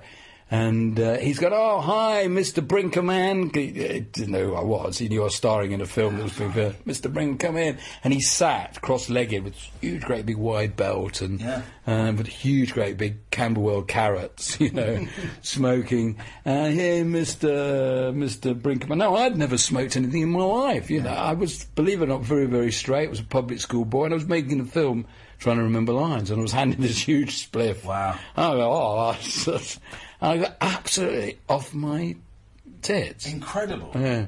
With Jimi Hendrix, and then of course tried to pull the girl, Yeah. which went all horribly wrong. Yeah. Um, I ended up, in fact, with another girl that was there, um, who turned out to be a man. uh, yeah. Those crazy 60s and 70s, huh? And it was Hamburg. Yeah. Uh, now, you speaking of Hendrix has reminded me. I've, I've, we share a mutual friend. You're, you're mates with Micky Dolenz. Oh, very good. Go- and he's a he's a he's a friend of mine. I've worked with Micky. Yeah, yeah. How did you? as- you were you? Because he was over here in the 80s, wasn't he? Directing and things. Um, well, I met him in the 70s. Hi there. Um, hi, Ned and Micky. Um, You've been warned about the impersonations. yes. Hey now. Um, hi. Um, so. In the 70s, a guy called David Bell, who was the head of Light Entertainment at London Weekend, um, because they'd been sort of circling me for a while to do a television series, uh, David Bell put us together uh, to try and f- do something on television. In, in about 78, this was. Uh, I, I was doing I Love My Wife at the Prince of Wales, and. Um, uh, and uh, we, we sort of went out and hung out a lot. Got on very, very well. And we're, friend, we're friends to this day. Yeah. Uh, and, and at- one point, we're very, very close. And he's been out to see me in Gozo, and um, you know, we, we, we played. And um, let's let's say, and my case comes up next week. Funny enough, but. Um, um, uh, and uh, it never did come. We never did actually work together at all. Um, you mentioned the Confessions films being a tiny part of your life. Mm. Do you feel, when we were talking before we started, we were talking about Richard O'Sullivan, um, who's, you know, who's very, very poorly and is kind of retired from public life quite some time ago. But d- do you feel that because of the Confessions films, that perhaps you've not got the credit that you perhaps deserve? Do you, do you feel that you've been pigeonholed as that saucy comedy kind of thing and nothing else? You've got when this question is asked, which obviously it has been asked many, many times. Yeah, I have to be very careful I don't go down the bitter route. Yeah, The, the, um, I remember doing an interview for the Mail on Sunday. Adrian Devoy, a very good writer, uh, and I, I, it was a, I thought a pretty good interview. And um, I was doing a pantomime at the time in Sheffield, uh, and the leader was Robin Askwith says he's not bitter. Oh yes, he is. Right. And I thought, oh God, yeah, I've got to be so careful when I answer that because there is a, a bit of bitterness in me about that. Yeah. Uh, because because as, there's a theatre director, uh, prolific theatre director called Michael Rudman, uh, who offered me loads of work, which um, I turned down, and he said it perfectly. He said, "Robin, the trouble is you played that part too well." and uh, it's like I've. So here's the bitter bit. It's like I've never been forgiven. Yeah. For, for, for playing that part. In its time, of course, uh, apart from being hugely pop, uh, popular, it was um, looked down upon by my peers. Right, yeah. Uh, it was um, we were Greg Smith, the producer, and I weren't even invited to award ceremony, and I won the most promising newcomer. And we, I don't think we were invited. We got in uh, because Columbia Film said had got wind that I'd won it. Apparently, I didn't know I'd won it. Um, got wind that I won it, and said he's got to be there. They didn't want me, they didn't want us to be anything part of the British film industry. So so obviously, I'm a little. It, it, it's a very sensitive subject because, as Tony Booth, the late Tony Booth, uh, s- s- said, if we'd been American kid, we'd be millionaires, Yeah. and we'd be a lot more successful than we are. Yeah. Because here we are making films that are making money. Uh, and are popular, uh, and now we can't get arrested. It's like the, the complete upside down of America. We, we were successful and and turned away. Britain, Britain has a, and I think, do you know what? You don't sound too bitter, and I think bitterness is okay. I think, you know, it's a valid thing. Um, Britain has a weird thing of, of, of allowing people to get successful, but also sticking two fingers up to them at the same time, I think. And I feel that that's what's happened to you, because I know you've done loads of theatre. I know you do pantomime every year. I know you've been in coronations. You've been in Benidorm. You've been in so many other things, but those, it was only four films, wasn't it, The Confession? Those four films seem to follow you everywhere. Um, th- well, it's good and bad. Obviously, when I do these one-man shows, is m- the core audience are huge confession fans. Yeah. So I'm, I don't want it to sound like to them. I don't want to upset them or disrespect th- th- them because there are people that enjoy those films, and and all these years later, um, look back on them as a piece, a very important piece of, of cinema history. Um, but um, they uh, they certainly changed my life and changed my career uh, because, as you say, I was a working actor. I was working with people like Pasolini and Lindsay Anderson, who was a great friend of mine, uh, and I was doing a, a, a lot in theatre. Uh, and making a lot of what you'd call independent films now for people like Peter Walker and Richard Gordon, Anthony Bush, um, and I was I made carry-on films. I was in Bless This House. You know, the the list goes on. Um, and when I was offered Confessions of a Window Cleaner, I remember looking at the script and thinking, I'm not too sure about this, uh, and I wasn't too sure about it. I, you know, I had a twinge that that something there's something odd going on here, and I said to my agent at the time, Hazel Malone, I said I'm not sure, and then it became a Columbia film. It became a much bigger operation, um, and eventually I got l- lured into it. Uh, because it was a film, and the, the narrative of Confessions of a Window Cleaner is very clear and very good. It's, g it, there's actually quite a, a quite, believe it or not, quite a multi-layered story in the fact that it's a virgin losing his virginity, uh, that you had the working class guy falling in love with the middle class girl. Uh, th- there is actually a story there. Um, uh, bizarrely, the, to me, the rest of them had no narrative at all. And uh, inevitably, people say, "Oh no, Confessions of a Pop Performer is my favourite," or, or th- they won't necessarily pick out that film. But I took that film uh, because, in the end, I thought, "Yeah, it's a story and it's a film." But in the back of my mind, Iain, I thought it'll go away, you know, like a lot of other films. Because in those days, you'd make a film like Cool It Carol or Horror Hospital, which have since now become cultish. In those days, th- they're on- the only out, the way they could be seen would be in the cinema. Oh, that's it. You get a cinema run, and then you, you wouldn't hear of it That again. was it. And in cases of films, independent films, is they didn't have the distribution of, say, uh, um, a Rank or EMI. Uh, they were distributed by small companies like Miracle, and they'd go to sort of art house cinemas. So, um, but th- they were g- good films to make. So, so in other words, I then, having by then, ma- I'd made about twenty films by then, and with all sorts of different people, and in, in the end, it sort of it ground a bit to, to a halt.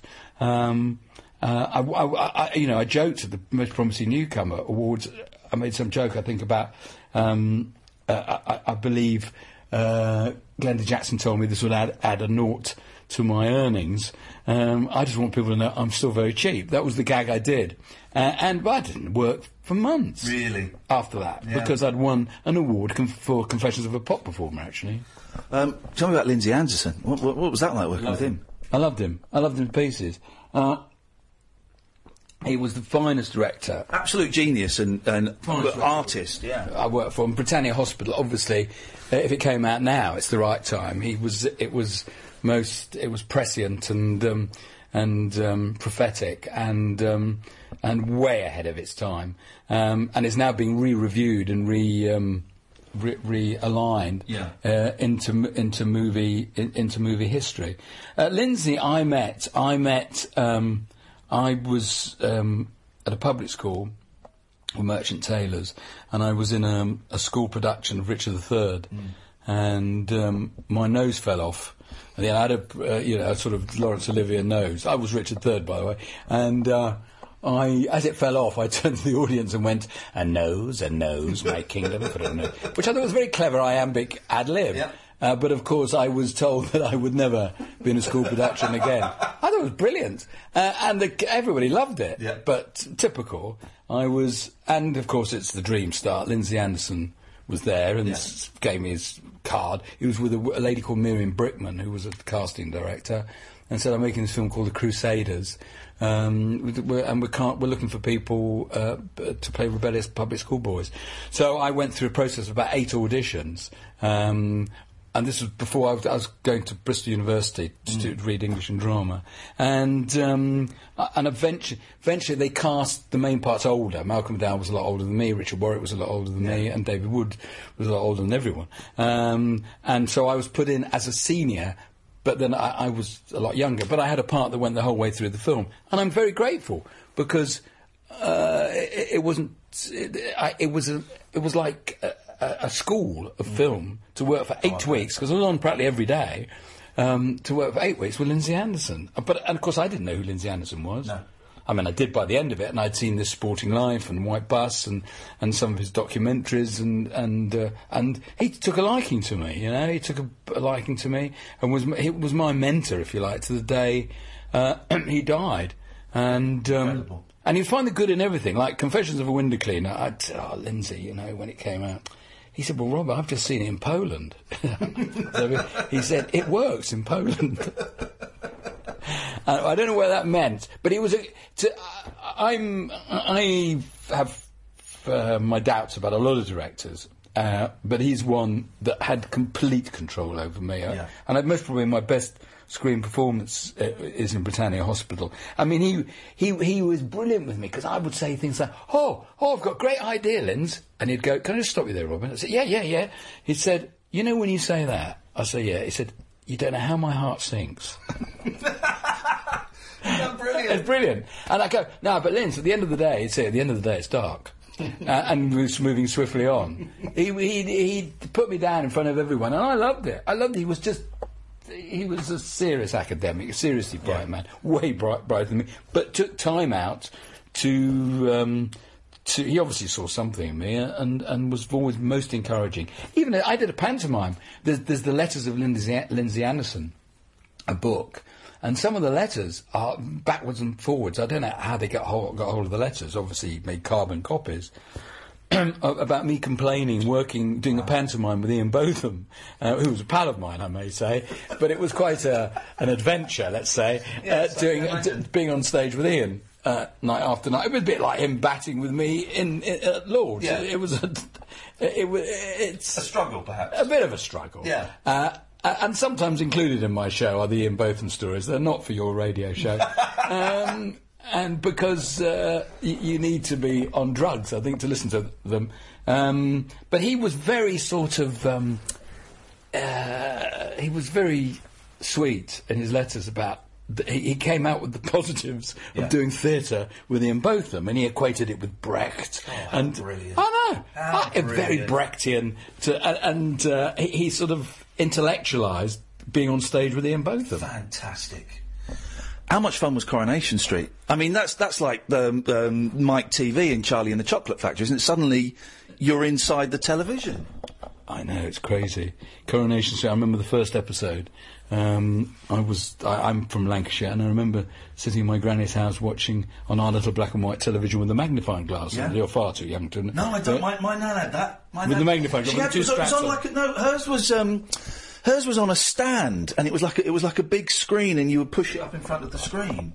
Oh no, ours was strapped. Ours was a strap on. Oh, Same. Yeah. Of it was, Robin. yeah, uh, and, and, and nothing less, and uh, a, a huge magnifying glass. And so I remember Coronation Street, and I lived with Coronation Street, like everyone else, through their whole lives. And I'd done a little bit in the nineties because the director Duncan Foster, who knew me, uh, they were filming in Malta, and they lured me in to play, just do a little bit in one episode, and I thought that'd be it. So many, many years later.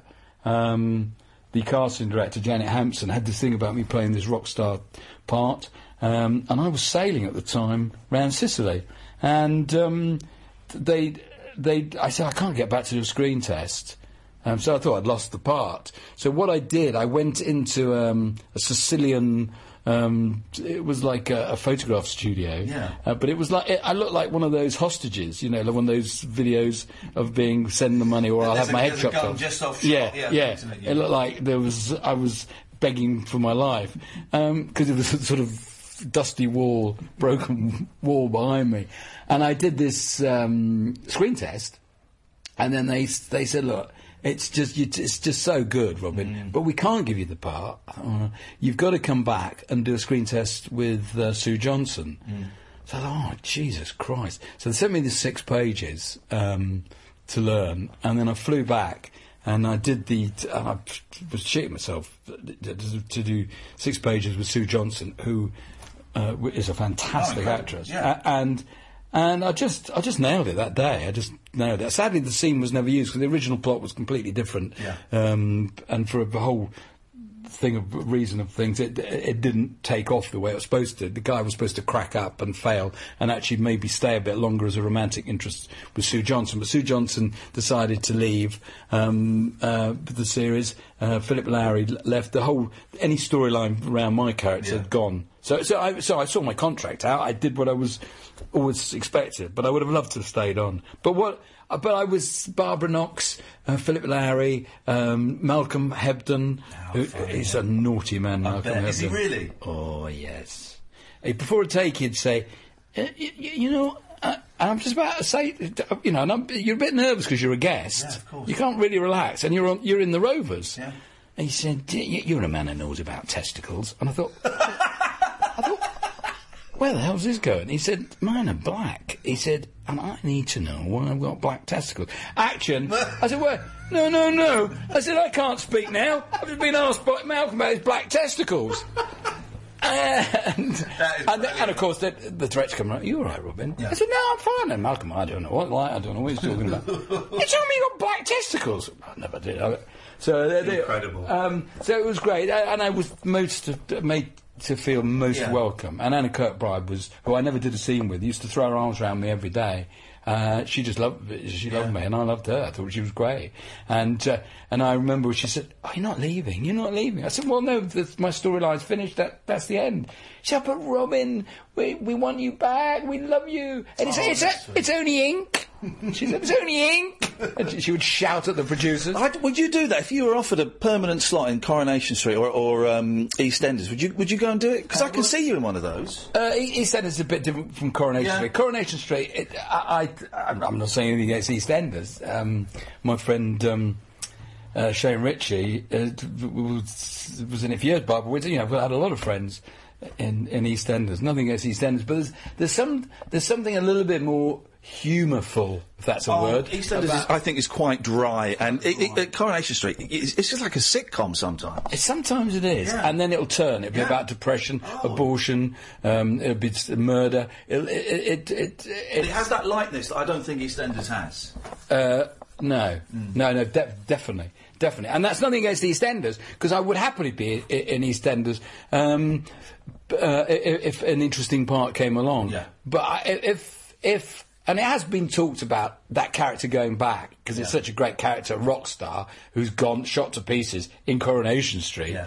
Um, yeah, I would go back like a shot playing that part. Because I think he, if he was to open like a little uh, vinyl record shop, he'd gone in Coronation Street, and then you say you got me. I've got short hair now, but with the long hair, a, w- a vinyl record shop, and the mayhem that I could cause, uh, and maybe maybe sort um, Norris's black testicles out. Sid James, absolute, you know, legend. What was he like? Um, it was great. Uh, he was he was very re- he was responsible. Um, uh, really, for moving me a step on because I'd auditioned for the television series of Bless This House, uh, and um, it was between me and Robin Stewart, the guy that played it. Uh, uh, played it eventually, the son, um, and um, it, it was really down to the colour of the hair in the end, Right. um, according to according to the producer William G. Stewart, who sadly passed away last week, um, uh, and Sid and Sally, who became a friend.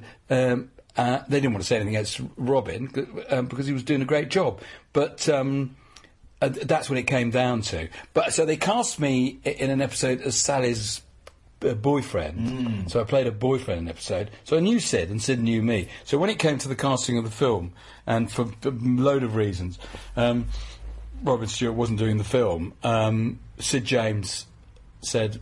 There's only one person that can Oh, play. I want to play. He, he put me out for part, and I didn't even have to read for it. Wow. Him and Carol Hawkins, Yeah. was a pal, because Carol was going to be in it. She'd been in Carry On Abroad. Um, got to know Jerry Thomas and Pete, Pete, Peter Rogers, and they. Um, I, I just went up to meet them, and they said, "Yeah, the part's yours." And it was a huge learning experience. And there was a scene where I do some cooking in Bless This House, the film, and. Um, it, was shot in one take. Sadly, the, the take was ruined by there was uh something wrong with the negative. It had to be shot again. It's still in the film, but it was never quite as good as I did it the first time. And it was a whole comedic sequence that I'd worked out. Still a very funny film. It's, it totally stands the test of time, that movie. time. My poor girlfriend, as you know, t- t- does Twitter and l- lures me into it. Anything to do with Bless This House Yeah. gets like 10,000 views. yeah. Um, and no, Sid was great. He taught me how to play poker, which was very useful. Um, he, he, ta- he taught me how to drink whiskey, which wasn't so useful because I'm not really a drinker. Um, uh, and uh, uh, he sort of he was a little bit responsible. Um, he told me, by the way, the, the, the routine that I did with the, the chips and the, the cooking, the original one I did, which was never shown, was, was he said he, the funniest thing is since since a Charlie Cairoli uh, routine. And never forget, at that time I'm like 22. To be told that by Sid James was Yeah. just, I thought, oh, well, I've, I've got some legs in this business. Because you're still questioning yourself then. And I thought, oh, hang on, I might be able to do something here. Uh, but unfortunately, he, he encouraged me to overact a bit. And I'd gone from like a sort of more dour performance in Cool It Carol. Um, to, to, uh, and even uh, a lot of stuff I was doing, I, I, was I tried to be as real as possible. But I think um, he got me to, for instance, when when I was in the rain and I have to go, I think I get call from my mother. I get go um, and have to, the line is, uh, "Mum." So you film it, action, Mum. He's he Sid said, no, no, no, really go over the top. So I did one take where I go, Mum, and of course that's the one they use. That's the one they use. And invariably on Twitter, you'll get if they see Bless His House, they go M U U U U U U U U M. Uh, so he was. He, he, it's, it's, he encouraged me to be a bit naughty in front of a camera. You happy? You seem. uh, What is nice, Robin, is I wasn't sure what, what I was going to get with you. now you can cry. You seem really happy and content with everything. Are you? Well, yes, I. I have. To, I don't want to be um, too. You, I don't want to sit back and be um, complacent. You see, the thing about my career is I can't go. Um, you said.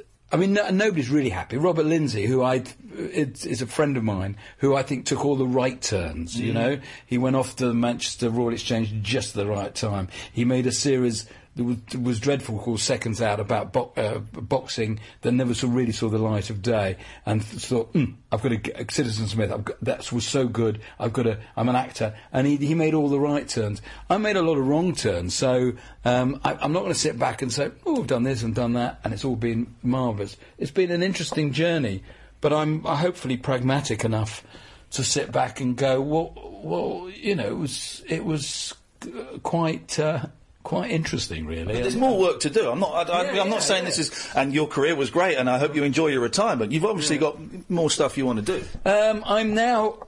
Uh, it's, I do enjoy more straight stuff. I mean, that sounds crazy when I do stand up now. You know, I stand up um, for an hour and a half waffling to an audience, and there'll be people sitting there and, well, I'm not too sure I'll go along and see that. Well, I don't blame you. I don't blame you. I'm not sure I would. But well, th- th- it, it's a riot. These shows are a complete riot, and of course I do swear a bit. And it's uh, did, did you have you read any of the reviews? Yeah, I mean, yeah, I've seen I mean- great reviews, yeah. I mean, I may, suddenly I'm getting good reviews. I never used to get good reviews before, but now I stand on stage swearing and insulting, and, and somebody, George Layton said, "It's just slander, Robin," and I and I slander him in particularly. You know, it's, it's just I don't. know, I feel like it's rush of blood. I can't stop myself.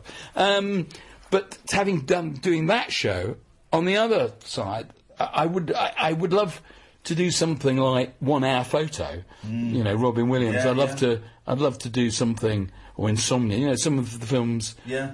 that, that an American actor, Jim Carrey, even. You know, you can be b- insanely mad on stage one minute, and then th- you're allowed. It's very difficult being English. Mm. Yeah. that's the bitter thing coming back. So I do. I w- uh, you know, I said to Steve Pemberton because they're redoing League of Gentlemen. I said, could I play a, a one-legged transvestite?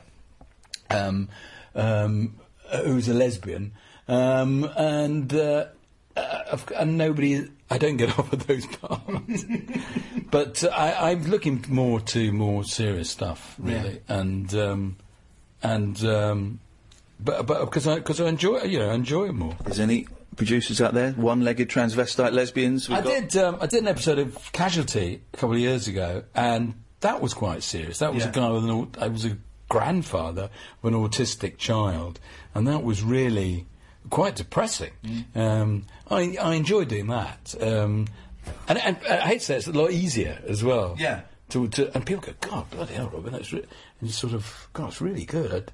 And they sort of don't realise they're insulting you by saying, "Didn't know you could do that." Didn't know you were any good. Didn't know you, didn't know you could do that. You think, well, hang on, 50 years. I've, I've got the rough idea of it, you know. Give us the show plug again. So the one on the sixth is sold out. The one at six in Oxford is sold out. Um, that, that's of all places on the Harwell campus. Gosh. Um, mind you, get along if you can. I'm sure they'll let you in, uh, but you, you, they might not yet let you out because it's like I don't. Do you know Harwell campus? Yeah, yeah, what it is? yeah. Yeah. Um, well, for people that don't, it's like the English British NASA, Yeah. uh, and it's all got big magnets. And like my agent said, how do I find it? I said, are you in a car? I said, just drive within half a mile, and the magnet will take you. Anyway, I don't think he managed to find it, but otherwise, and he's a quite, quite a good agent. Um, but uh, w- w- it's really funny when you l- look at the events at the Harwell cam- campus, you get the doctor, Professor Scran Scran Scran uh, discussing the atomic uh, draw of the moon to the, the Mercury. Will we land on Mars? And then he goes through all these sort of sort of strange scientific uh, events, and then it's got Robin Askwith back with a bang, or whatever whatever it's called. Uh, and the bloke said, "But yours is the only one that's sold out." Of course, of course. And the one on the tenth, there's still tickets for. Uh, wha- yeah, there's still t- tickets for that's at the Phoenix Artists Club, which is a fantastic little place. Uh, and I uh, looked that up online. The guy that he's, he's, he's got a real penchant for sort of British cinema, hasn't he? He's, that seems to be his thing. Yes, no, uh, and it's run by the Misty Moon events, who do who are a gr- great bunch of people, uh, Stuart and Jen, and. Um, it, it's a riot. You know, all I can say is I, I wander on, uh, and you'll recognise a lot of people in the audience as well, because there's always a few crazy friends like the Derren Littens and Steve Edges of, of the world. And then a tour next year. And then t- I'm doing pantomime Right. this Oh, Christmas. what are you doing? Well, having vowed I'll never do pantomime again. Um, I'm doing. Um, well, it will start off as Jack and the Beanstalk. Yeah. Lee Mead, Okay. Stacey Solomon, Yeah. B- Bobby Davro, and me Oh, at the south end of the Cliffs Pavilion. Oh, uh, so, uh, so that's and the reason I took it is because it's that I like. I believe it or not, I like the Cliffs Pavilion. Yeah. Um, and um, I thought it was a good cast. Yeah. I was the last to be cast. I thought, oh yeah. Uh, uh, Lee Mead's a great performer. Yeah. Stacey Solomon is, is, is great because she's opposite me. I'm flesh creep and she's spirit of the beans or whatever. Uh, um, spirit of lesbians uh, or whatever it's, it's called. And Bobby Davro's Bobby Davro. Uh, uh, that's a good cast. Yeah. And it's Qdos who do great pantos. It's um, you know it's um, uh, high tech 3D and Come in the studio next year, man. I want I want to hear you dealing with some of my nut job callers like Alan Caddick and Nigel from Maidstone and stuff. I think you'd get on well with Oh them. no, no, yeah. I, I, I'm sorry, I'm not in there speaking to them. I'm nice sure to we'll see you, an Nice to see you, mate. Thank you Cheers. very much.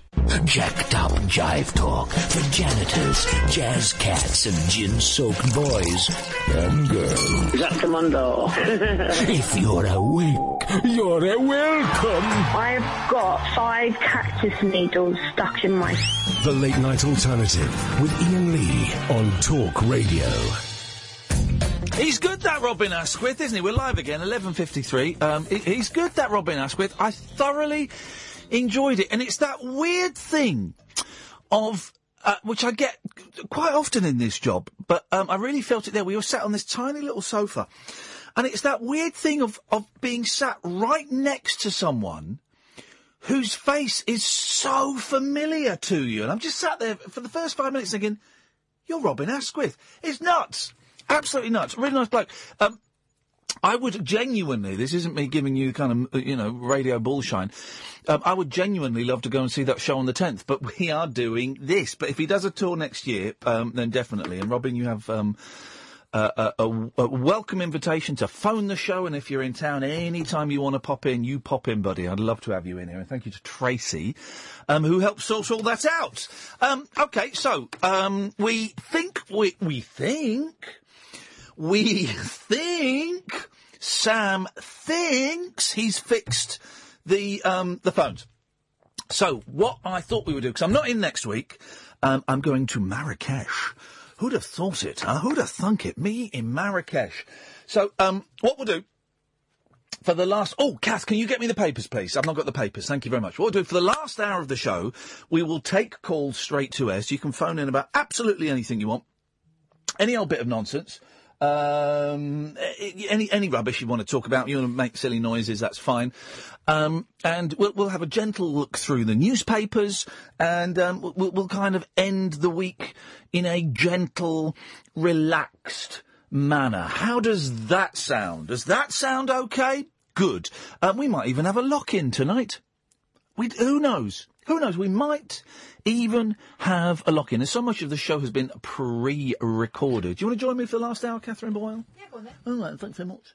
Um, it's quite a lot of the show's been pre-recorded. I don't really feel that we've we've started work yet. So, um, uh, so we might we might have a lock-in. I don't know. I don't, who knows? Um, the next hour could be a complete car crash if the phones don't work.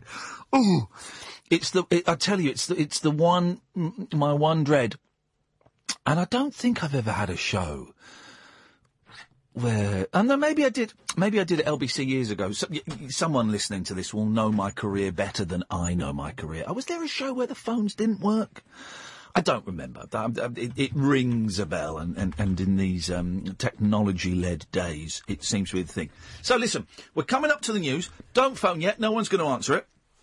Uh, fingers crossed it'll work. I know the Wi-Fi has gone down here, so I've got um, I've got no Twitter and I've, I'm not online or anything like that. That's absolutely fine. We don't need it. We'll do an old-fashioned late-night radio show. Let me give you the phone number, but please don't call it until after twelve o'clock. The phone number is 03 four four four nine nine one thousand. So write this down, okay? Oh three four four four nine nine one thousand. We won't be calling you back tonight, partly because I don't think we can. But we're going to do call straight to air. Don't swear. Don't be libelous. We have a seven second delay. So if you do say anything rude, I can dump it and I can cut you off. My name is Iain Lee. This is the late night alternative on Talk Radio. Talk Radio. We've got no internet, and um, now one of the lights in the outside studio is flickering. Apart from that, what could possibly go wrong? Oh three four four four nine nine one thousand is the telephone number. We'll take calls straight to air for the next hour of the show. My name is Iain Lee. The show is called The Late Night Alternative, and of course, you're listening to the one, the only Talk Radio. Across the UK, online and on DAB. He has made a covenant with the night, and with the darkness he is in agreement. Uncut after hours conversation for the up all night generation. The Late Night Alternative with Iain Lee. On Talk Radio. We'll get you talking. Oh three four four four nine nine one thousand is the uh, telephone. The internet is down, and that is absolutely fine. Um, uh, we've just been out upstairs where the um, the um, the vending machine is. The lights aren't working up there, so it's a strange old night. It's a strange old night, but we should continue as we always do, um, with putting our best foot forward. Oh three. Four four four nine nine one thousand is the telephone number. We'll take calls straight to air. You can call in about absolutely anything you want. Kat and I were very naughty this evening. We went and saw the first half of the Zombies before dashing back to be here in time for the show. We saw the Zombies at the Palladium. Ca- I, we need to. Um, we need to make Colin Blunstone's voice a national treasure, or put a, a plaque on his throat or something. That guy's seventy-one. It's amazing. It's. I think he may have a jar with his voice, a real voice, in, Yes. in an attic somewhere. Yes, because there- there that is- voice is the voice of a young man. There is a there is a uh, I'm trying I'm trying to make the picture of Dorian Gray thing work. There is somewhere in his attic there is an old 45 that's um, the very dusty and scratched. That's better than the jar. yeah, we go. Yeah. His voice, it is unbel- It's unbelievable. I can think of only three voices from the 1960s. Bearing in mind all these men are in their 70s now. That are as good as they were in the 60s. Micky Dolenz of the Monkees, and it, it, it's true. Al Jardine of the Beach Boys, surprisingly, and Colin Blunstone's. His voice was amazing. Yeah. Absolutely amazing. If you get the chance to see him, we've got to we've got to somehow celebrate that voice. I mean, the whole band were great. I'm not, you know, beat around the bush. Bit windy pop, excuse me. dear. the whole band were great, but that voice. Wowzers. So, 0344 499 1000 is the telephone number. If you want to give us a call, call straight to where You can call about absolutely anything you want. We've got three lines ringing. Let's go to line one. Line. mm, okay. Okie doke. Let's try line two. Este es un aviso Is this again? Manténganse dentro de sus I'm not interested in that. That's a little bit boring. Let's try line three. Line three, you're on the wireless. Hello, mate. I've been waiting for ages. Um, I know Iain's a big fan of music. I'm reading the uh, Bruce Springsteen uh, autobiography, and I've got a good fact about someone uh, he wants to know about. Okay, go on then. Do you want to hear it? Yeah. Uh, on Born to Run, the drummer on it, uh, eh, what, that's the only song you ever played on for any ever Bruce Springsteen song. Thanks very much uh, for calling. Um, and you see, and that's what it can be like. That's what it can be like. Uh, let's go to line four. Four, you're on the wireless.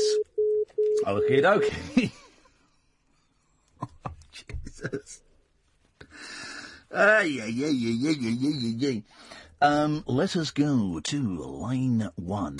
There's that noise again. There's the one that's going to make you deaf. Let's leave the phones for a little bit. Let's leave the phones for a little bit. This is really weird, but I- I've um, I've tried to like raise the engineers, but they're not answering their phone. Well, let's be honest, they're probably drunk somewhere. Sam, if you could reset phone box for us again.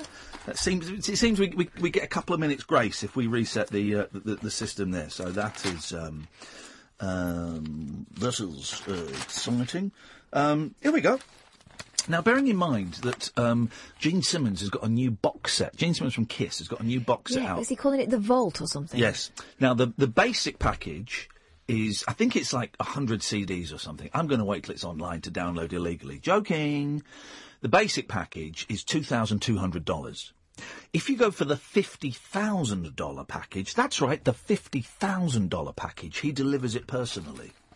So when I see this, fans of X Factor rapper Honey G can meet her for twelve pounds. I'm thinking, what a bargain! what an absolute bargain!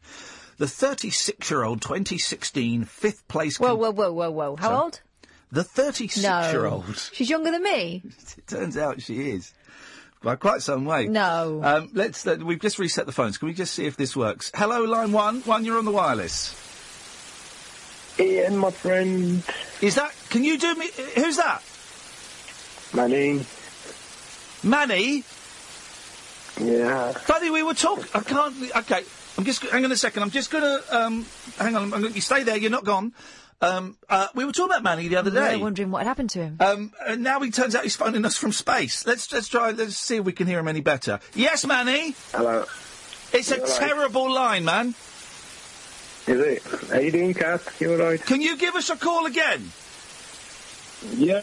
All right, buddy. Thank you very much. Try us again because that is a terrible, terrible line. Um, oh three four four four nine nine one thousand. Let's go to line two. Two, you're on the wireless. Hello, mate. Um, I know Iain's a big fan of music. Want to chat with him about Bruce Springsteen. Okay, go on then.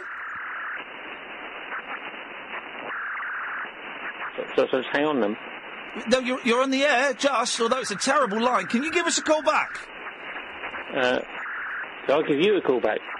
Yeah, yeah, we're taking calls straight to air, which you would know if you were Yeah, listening. I can do that. It's all right. All right, thank you very much indeed. Um, oh, there's, there's no rush. Um, let's try line three. Hello, line three. You're live on Talk Radio. Hello, line three. You are. okay, dokie. Let us try um, line four. Hello, line four. You're on the wireless. Hello? Oh, we got someone. We've got. Don't don't let this guy go anywhere. We've got a phone call that works. You are you are with us for the rest of the show, man. You're going nowhere. Oh, cool. I'll sit in my driveway for the rest of the night. And Perfect. talk to you We guys. have in terrible trouble with the phones. You are going nowhere. Who is this and what do you want? My name is Andrew, and I was just driving home from the rugby and thought I'd go and say hello. Hey, Andrew. Um. Uh, so, uh, uh, so what's going on in your life? What was the rugby like? Uh, fantastic game. Leeds Rhinos, the mighty Leeds Rhinos. We are going to Old Trafford next week for the grand final. Yes! Sports! Sports and men and beer! Ah, Get your willy out, let's all have a look. Go on then. Uh, but in my car, I can't do that while I'm Get driving. your willy out in your car while you're driving. He's gone. I knew it was too good to be true. I knew it was too good to be true. Um, oh three four four four. No, maybe we won't have a lock in tonight. I don't know. Oh three four four. 499 1000. This is the late night alternative, and I can only apologise for my last show before I go on holiday being an absolute car crash. Take a trip into the alternate reality of late night radio. I think I'm in something like the Matrix, and so are you. The late night alternative Hello, hello. with Iain Lee Is there anybody out there? on Talk Radio. Hello. Oh three four four. Four nine nine. I don't know why I'm giving out the phone number. it's not. it's not working at all. Uh, oh three four four four nine nine one thousand is the telephone number. If you want to give us a call, let's go to line one. One, you are on the wireless. Hello, line one. Hello, Iain. Hello, mate. Who's this? Manny. Hello, Manny. How you doing?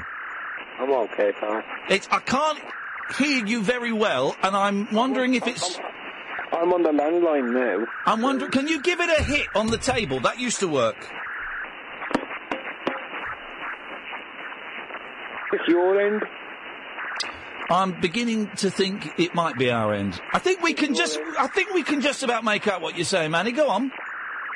Well, I had the worst start, end of the year and the worst start of the year. You had the worst end of the year and the worst start of the year. November, my nephew died of cancer, 23. Uh, yeah, oh blimey, yeah, I do, yes. Then my wife's brother died 50 December. She, your wife did what? My wife's brother, he passed away. Oh, mate, I'm sorry to hear that. This Then is My dad was coming back from India in February. He passed away on the plane. on the plane. On the plane. Uh, then we had to take his ashes. It took us three weeks to get him over here Stop from for a Russia. second. Yeah.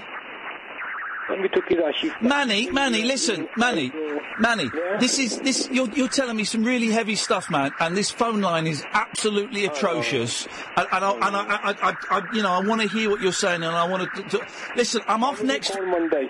Well, I'm, I'm off next week, but give us give us a call when you can, and we'll we'll, we'll sort something out. Thank you, Manny. Take care, man. Take care. Thank you. That was some heavy stuff he was laying, and we. Poor thing, and we. Uh, That phone line was awful. Let's go to line two. Line two, you are on the wireless. It's that again. That's. Um, What? can you hear what she's saying? Is this is that Spanish? Yeah. What is she saying? It's What gone. was that? Something about. No, something about Okay. staying in your house. Okay, well, stay stay in your house then, for God's sakes, people. If that's what you've got to do, then that's what you've got to do. Let's go to line two. Two, you're on the wireless. Oh, John Holmes. Oh, John Holmes. Oh, John Holmes. This is the freakiest show I've ever done. really, this is making me. This is. Oh no, phone, phone on and the thing. Um. Oh. Um. That's peculiar. Um. It's my wife. Can you turn the tellies on for a minute? Uh, okay. Just turn the tellies on. Sorry.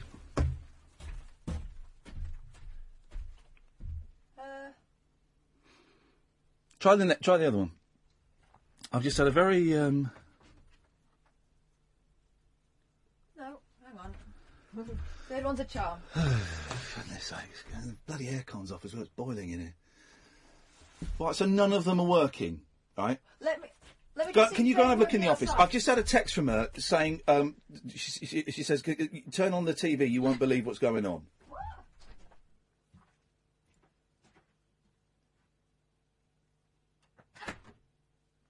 I'm going to do something I would never normally do, dear listener, and I hope you don't think um, she's th- this. Um, my wife's a reporter, um, so I am. I'm just going to give her a call. I wouldn't normally do this, um, but she wouldn't normally text me like this during the show. So let me. he- Here's the terrible thing: I don't know her phone number. No one knows. No one knows phone numbers anymore. Let me just text it. Uh, um, are any of them working? it's just that blue screen. Not one. Okay, I'm just. I'm going to phone. Um, I'm going to phone Helena up because uh, this uh, text is it's most peculiar. Right. Sam, could you try engineering again, please?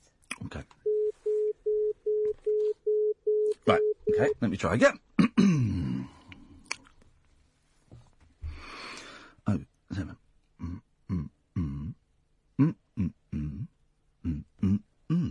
And then you hit dial, and Atención, este es un aviso importante para todos los ciudadanos. right. This is freaky shit. This is my wife's phone. What is what is this saying? Tell me what this is saying.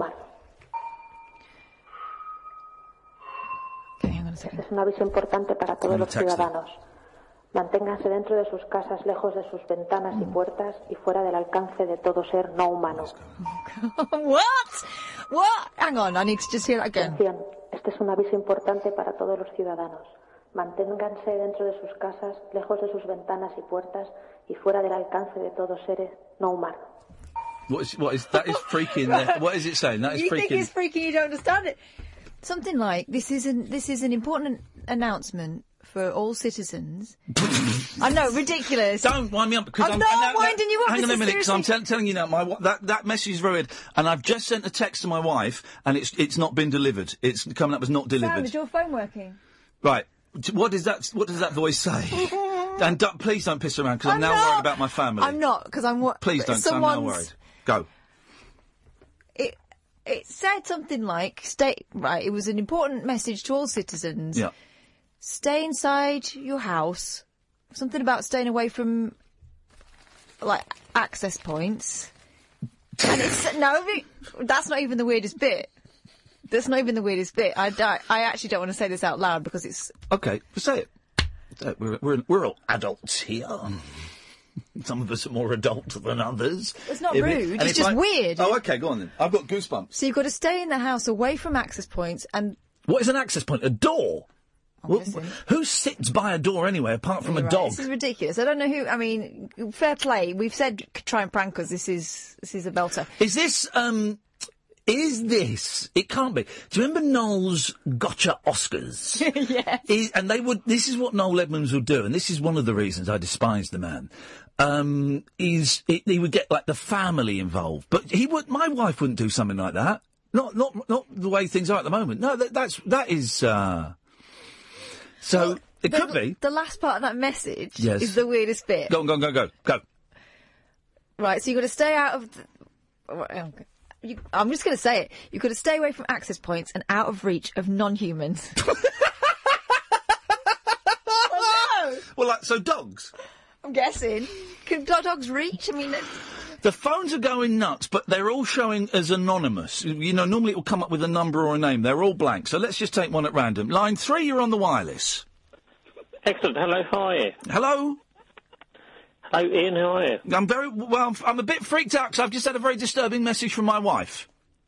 Yes, is she okay? Well, I don't know. I can't. When I phone up, we get we get some Spanish woman. Uh, shall I pretend? Sh- shall I pretend to be your wife? Um, not really appropriate, but thanks very much anyway. If anyone knows what's going on, Who's that? Um, line two, you're on the wireless. Uh, good evening, Iain. How are you? I'm a little bit concerned about my family, if I'm honest. But yeah, go on. What do you know? What's going on? What? Uh, well, I, I was listening the other night, and I, I heard that you were a Prince fan. A what fan? A Prince Prince fan. No, no, I'm not. No, you said you were definitely a Prince fan. No, we You went to see Prince. You No, no, no, no, no. I said I went to see. I No, said I you- went you to. took a girl. Yeah, I said I went to see Prince. I didn't say I was a Prince fan. It's completely different. Uh, uh, oh, you disappoint me now. No, no, no, no, no. Um, let's go to line four. Line four, you're on the wireless. Atención, este es un aviso hmm. importante para todos los... Right. Okay, let's go to line five. Five, you're on the wireless. Have you got any internet on? Can, I've not even got 3G on my phone. Let's go to line No, six. I'm You're on the trying to- wireless. Let's go to line seven. You're on the wireless. Line seven. You're on the wireless. Whoa. Okay, let's try line eight. Line eight. You're on the wireless. Hello, line eight. Hello. Hello. Hello. You're on the air. Who is this? It's Nigel from Maidstone. Nigel, have you got? Is your telly working? Um, yes, the telly's fine. I can hear yours is not. Yeah. What's? Are you watching? Is have you, have you got? Have you got the news on, Nigel? No. Can you put the news on for us and let us know what's going on? What, BBC One? Well, the news. Has he got a news channel? I, I don't think it's on yet. There's a film on, but the news is not on my Have you, station I yet. was going to ask if he had C. I was genuinely going to ask him if he had Ceefax. I bet he has. See if anyone would have Ceefax, he would. Um, Uh, my mum's, mummy, I can't turn it over. My mum's watching the film. can you up? Well, okay, Nigel. Well, thanks. Thanks very much for calling, Nigel. Um. I nearly swore there. I nearly dropped an F bomb then. I do, Do you know what? I never thought I would find Nigel's voice reassuring. Oh, I still haven't. I'm gonna, do you mind if I try my wife one more time? One more time. One more. What was that show? One more time. Take it from the top. I don't Little, know. it was Bill Oddie. Little down. Oh, oh, you're gonna be a star. Um. let me get- Oh. Mm. Mm. Mm. Mm. mm, mm, yeah, And let us see if we get an answer this time. Atención, este es un aviso importante para is- todos los ciudadanos. Manténganse dentro de sus casas, lejos de sus ventanas atención. Este Okay, es un aviso is- importante para todos los is it? ciudadanos. Stay away from windows. Okay, stay, stay away from windows, guys!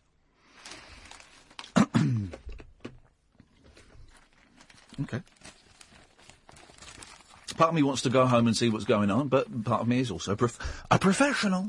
Is there a part of you wants to stay away from the windows? Because I do. Fans of X Factor rap. It seems, an, it seems a little bit frothy to do this, but we might as well.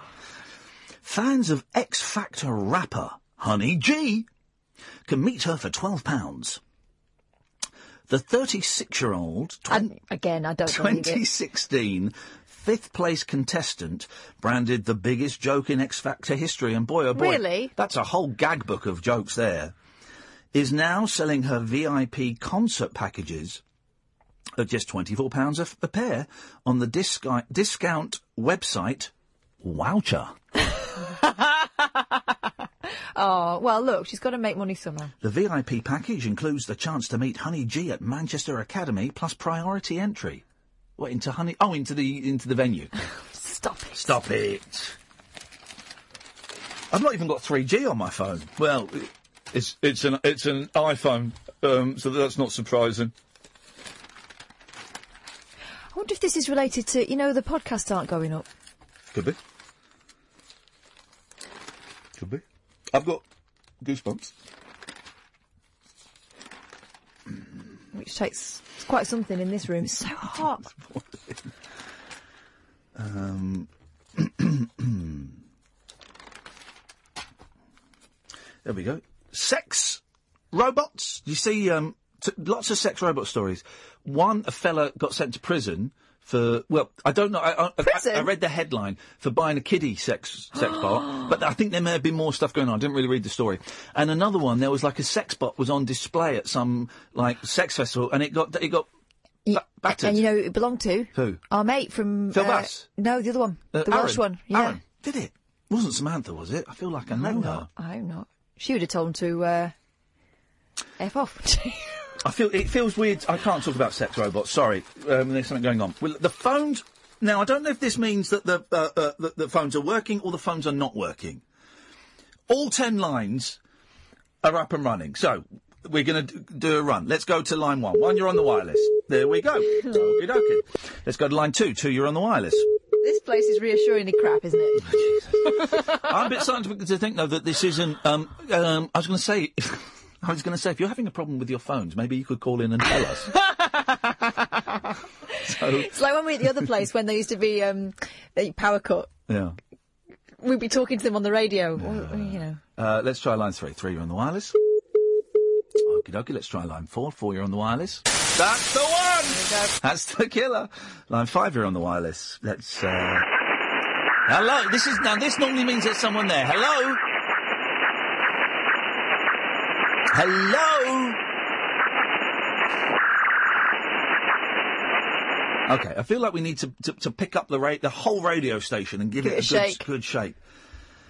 Let's try it. Let's try line 10. Line 10, you're on the wireless. Atención, este es un aviso importante para todos los ciudadanos.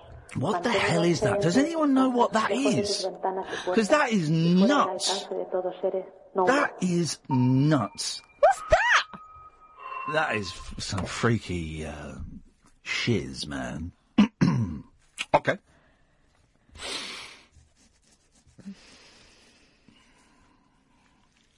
I'm genuinely, uh, I'm, I'm genuinely uncomfortable.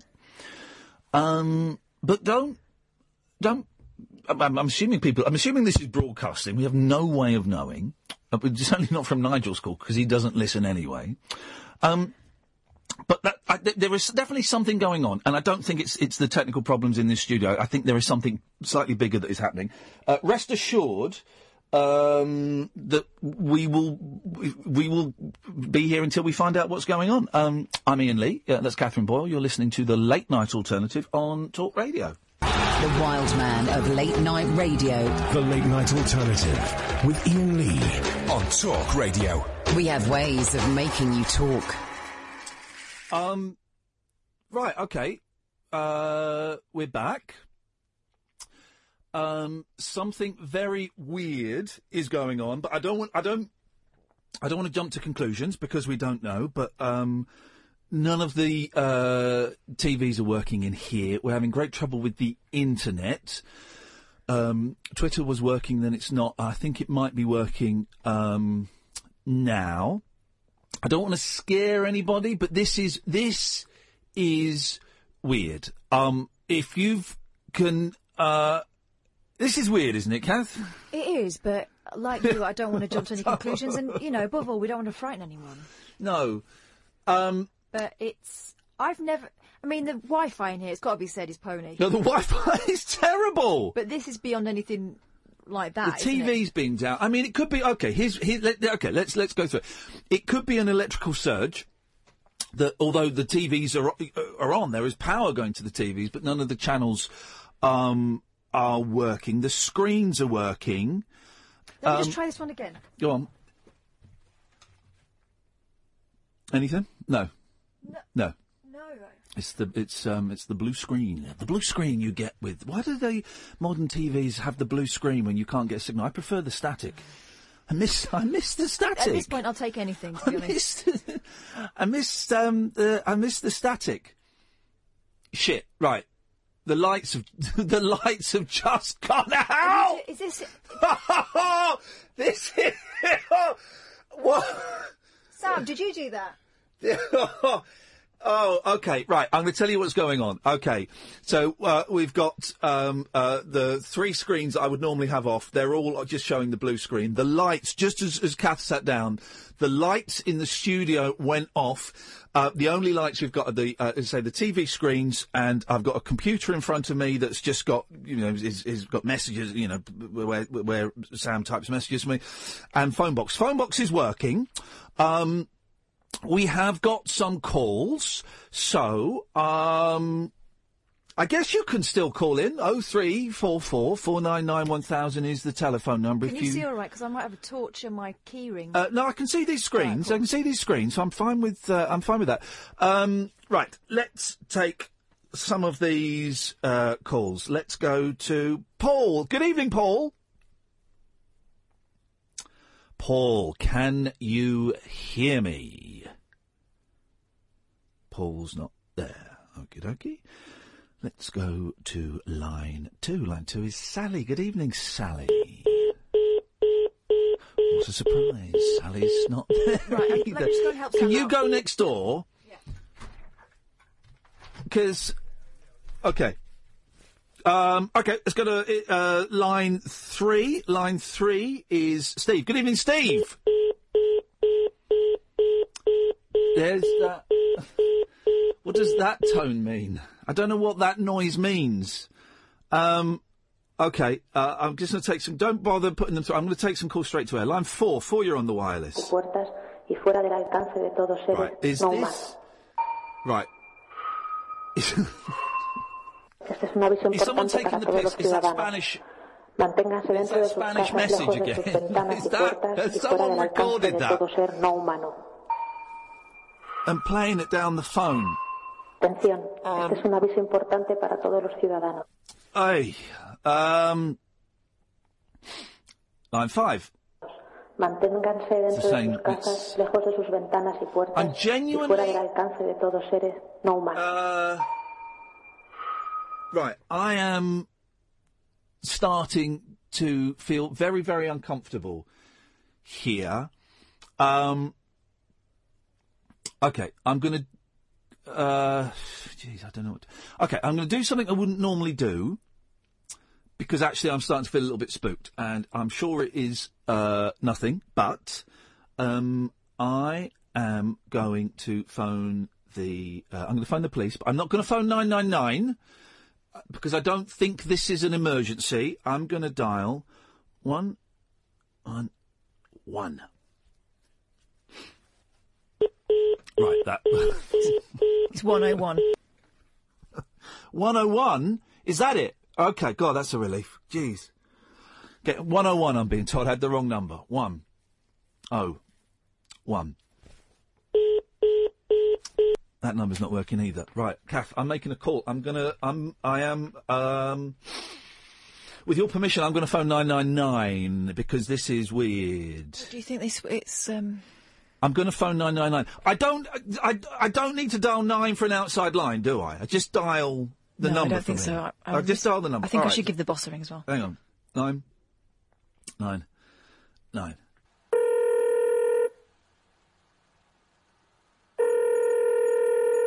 Importante para todos los ciudadanos. Manténganse dentro Oh, de sus Jesus. casas, lejos de sus ventanas y puertas y fuera del alcance de todo Oh. seres no humanos. Este es un aviso importante para todos los This ciudadanos. Manténganse dentro de sus casas, lejos de sus Um, ventanas y puertas y fuera del alcance de todo the- ser no humano. 999 Atención. is, as you can hear, it's, it's, it's playing our Spanish friend again. Uh, right. The boss isn't picking up. I genuinely don't know what to do. This is the freakiest thing. Uh, this is the freakiest thing I think we've ever had. Um, right. Uh, still no lights in the studio. The, the the the screen is working. It says I have um, uh, Gatford, Gary from Catford on the line. Uh, evening, Gary. Yeah, I, ten years I've been ringing you in, yeah? Yes, ten years. Yes. Yeah. I can't believe you're lowering yourself to this. What do you mean? Well, come on. Thi- This Marrakesh, yeah? The phone-in recorded special. This is just low, man. Oh, no, right. For those who don't know, Gary is referencing a show I did from Marrakesh. Right, I'm going to put my hands up, right, and this is the first time I've ever said this in public. The show from Marrakesh, we were in the studio in Ladbroke Grove, okay? That was completely fake. I swear to you, Gary. Uh huh, yeah. That this is On my not. tenth toe, Oh, yeah, right. mate, mate, this is, this is. have- Have you got lights on in your house? No, but it's like 20 to 1. Have you tried the lights on in your house? It's 20 to 1. All right, mate. Honestly, this is. There is. Where's Kath? I'm here. I've just come. What? You should be stopping this. Come on. Gary. You're Gatford. better than this. No. Well, I know he's not, but you are.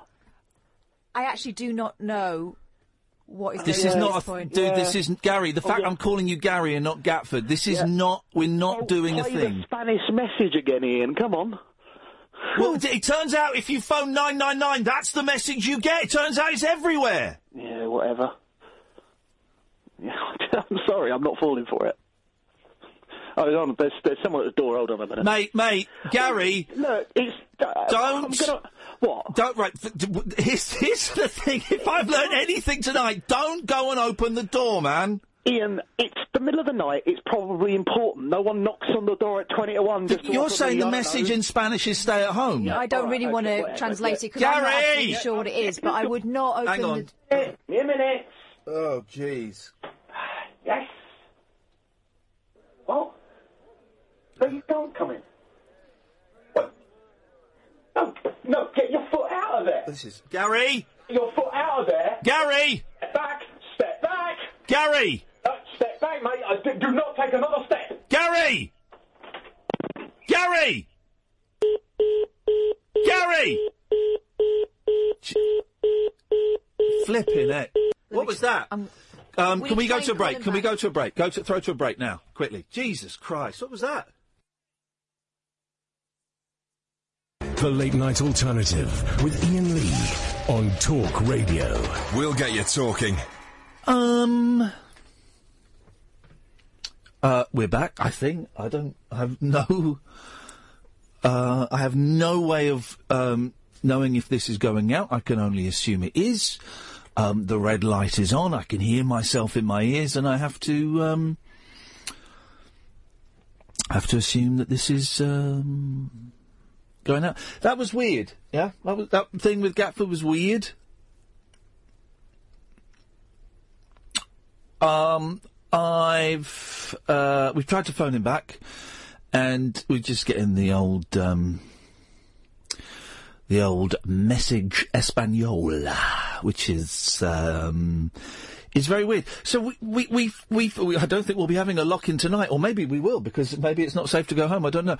Um, so we find ourselves in a very strange position. Let's, let's just have a, let's just gather our thoughts slightly in a very calm, um, measured way and just kind of um, d- establish exactly where we are. So, um, the, the the televisions in the studio aren't, working. Um, it's, it's it's that blue screen. Um, I certainly can't get Twitter or Facebook or, or anything like that to work. Um, uh, w- the phones are, you know, kind of um, intermittent. We've had a few phone calls getting through, but we, we seem to be. Um, uh, we, we seem to be getting uh, d- d- tones and some strange um, thing. I'm going to be honest. th- I find myself in a very unique position in terms of my 20 years, almost 20, uh, 20 years next year, uh, uh, of broadcasting. In that I haven't got a flipping clue what's going on. Haven't got a Scooby Doo. Um. Hmm. Um. I'm waiting for the, I'm waiting for for the switchboard to light up as uh, as is my usual thing, but of course it's not lighting up because the phones aren't working. So um um ah, there's a phone call. Put that phone call through. Put that phone call through. Hello. Jeez. Hello. Hello. Oh, yeah, is that Iain? Hello? Yeah, what do you want? Yeah. Hello? Hello, who's this? No, no, no. No, Can- trust can- me, man. Can you hear me? I'm, I'm you. What? I, I, I haven't got to explain, but you, you've just... Listen, you've got to listen to me, right? Is it You is this someone up. someone pretending to be me? It's really important that you Why- go to the room Why is someone pretending now, to be me? there isn't time to explain. Is this a soundboard? Trust, honestly, I'm you. What do you mean? Why are you I'm doing this? soundboard. What? Why are you doing this? How... What do you want me to say? What? This is. Why are you doing this? Why are you copying me? You're copying me. Copying me. You're saying what I'm saying at exactly the. S- the same time because I'm you. Jesus. This is honestly, it, I, I, I, the roof. You need to come up on the roof as Uh. quickly as you can. We've got to go. There's not much time. Hello. Hello. Uh.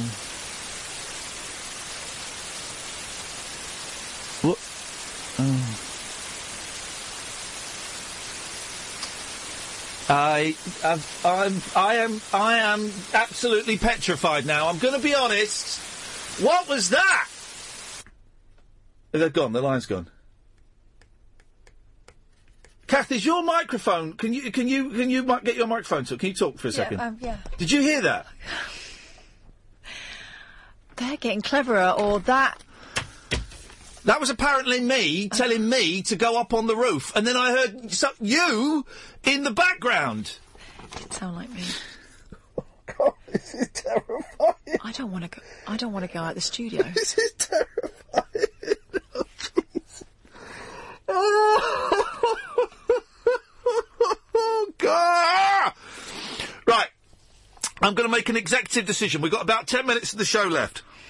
I apparently have just had a phone call from me telling me to go to the roof. Um, so I'm going to go to the roof. I'm going to go to the roof. Um, I wonder if my phone will. I've got it, it says I've got a signal on my phone. Can you can you f- dial my number? Let me write it down. Um, um, oh, these, these, pen- oh, these pens at work. Hang on a second. Uh, uh, There's no guarantee that I'm going to get a line at the. I know, but uh, uh, this is uh, there you go. That's that's my number there. Can you read that? Hang on, hang on, hang on, hang on. Um, guys, if we've learned anything from watching um, programs like Lost, uh, if uh, future or past you tells you to do something, then God damn it, you better bloody do it. Oh, hang on, I've done it wrong. Hang on. Terrifying. I'm shaking, Mate. Iain. Here's here's what I think. You stay here. What? You stay here with Sam. I'm going to go and get the keys. I'm going to go to the roof.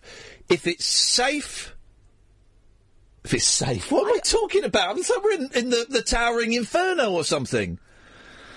Um, have you got it? I think so. Okay. Hang on a second. Right. So this. Right. Can you hear me? No, hang on. Can you hear? I can't, I can't, hear, you. Can you talk to me? to me? Yep. Can you Okay. hear me? Right. Right. Can you hear me on this? Yeah. Yeah. Yeah. Yeah. Yeah. Yeah, yeah. Right. Are you sure you should be doing this on your own? Stay. just stay there. Stay there. Let- Let's see what's going on. going on. Jeez, this is weird. Right, hang on a second. Hang on a second. Hang on a second. Um, oh, I need to get the blooming fob. Oh, Jeez. Even in times of uh, national security crises, uh, we still need um, fobs to get in and out of this building. Oh, it's a very... Uh, right, hang on a second. You still there? Yeah. Okay, okay, okay. It's fine. There's no one here at the moment. Well, not even the security guard. Is he there? I'm not down. I'm gonna, calm down. I'm not down there yet. Stop panicking. You don't even know what's going on. right. Ah, hey man, have you got the have you got the keys for the roof, please? I need to get on the roof. Thank you. Has anybody tried to get in tonight? Has anyone tried to get in through the door? Right, don't don't let anybody in if they come in through the door. Okay, thank you, man. He's he's uh, he seems on the ball like uh, all uh, security Well, at least something's people are. Oh, I should have taken the lift. Um, are there any calls on the switchboard? Is anyone getting through? There's nothing. Oh, sorry, let's give it the number just in case. Oh three four four four nine nine one thousand is the telephone number. Um, although I don't think you're going to be able to get through.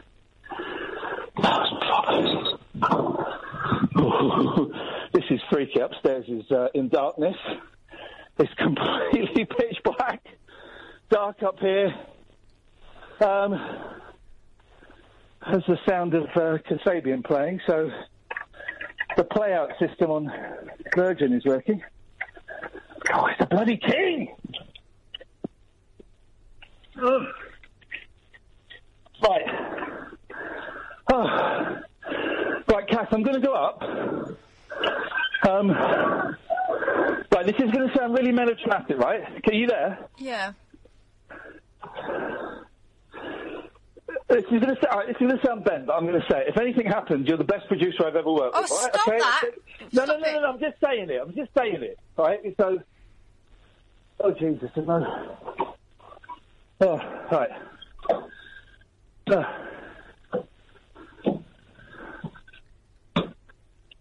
Oh my god.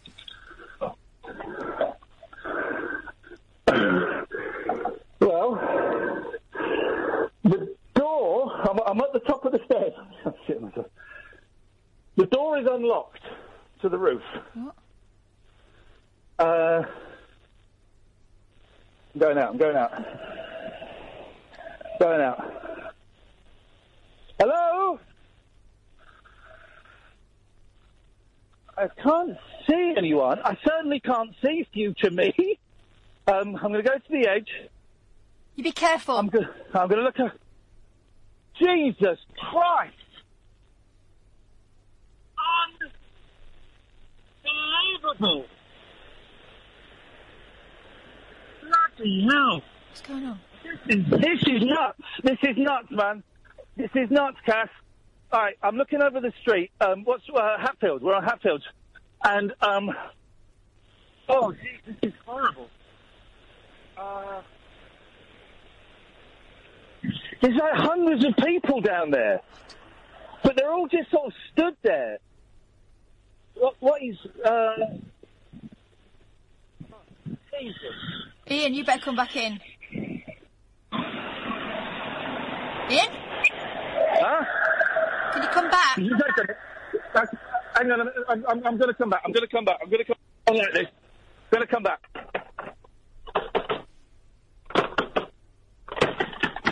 Right, right. Have you just locked the door? No, I haven't just locked the door. Oh, Jesus, the door is locked! Oh, no! Oh! This is... Hello? Do you want me to come up? Hello? Do you want me to come up? Oh my God, it is you. What? What are you? This is the most amazing thing. But, but you're me. Oh. Oh, what is going on, man? I'll tell you, it's got come with me now. I, this is, uh, um, Kath, I have to go. What? I have to go. It will be, everything will be alright, okay? What are you talking about? Listen, it's fine. I'm here. Everything will be alright. I have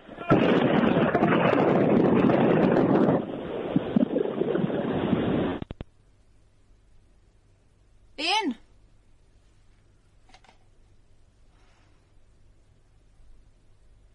Iain! It's gone off. Right.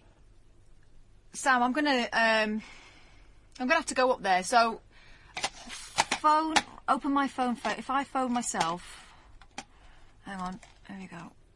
Oh god, I've, God, I'm shaking so much, right, um, there we go. Here we go. Right, this is my phone. Put me on fader one there. Is that working? Is that working? Is that working? Is that working? Okay. Okay. I'm gonna I'm gonna go go out. out And and just just keep it just keep it going. I'm sure uh, can't be what I'm thinking. Can you still hear me? Goodness. Let me um. Let me just get this. God. Got steady. Okay.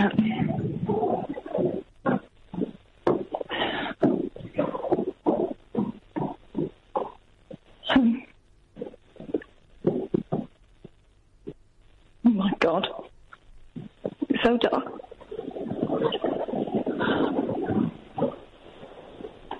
Right, I'm, I'm upstairs now. What the hell is that?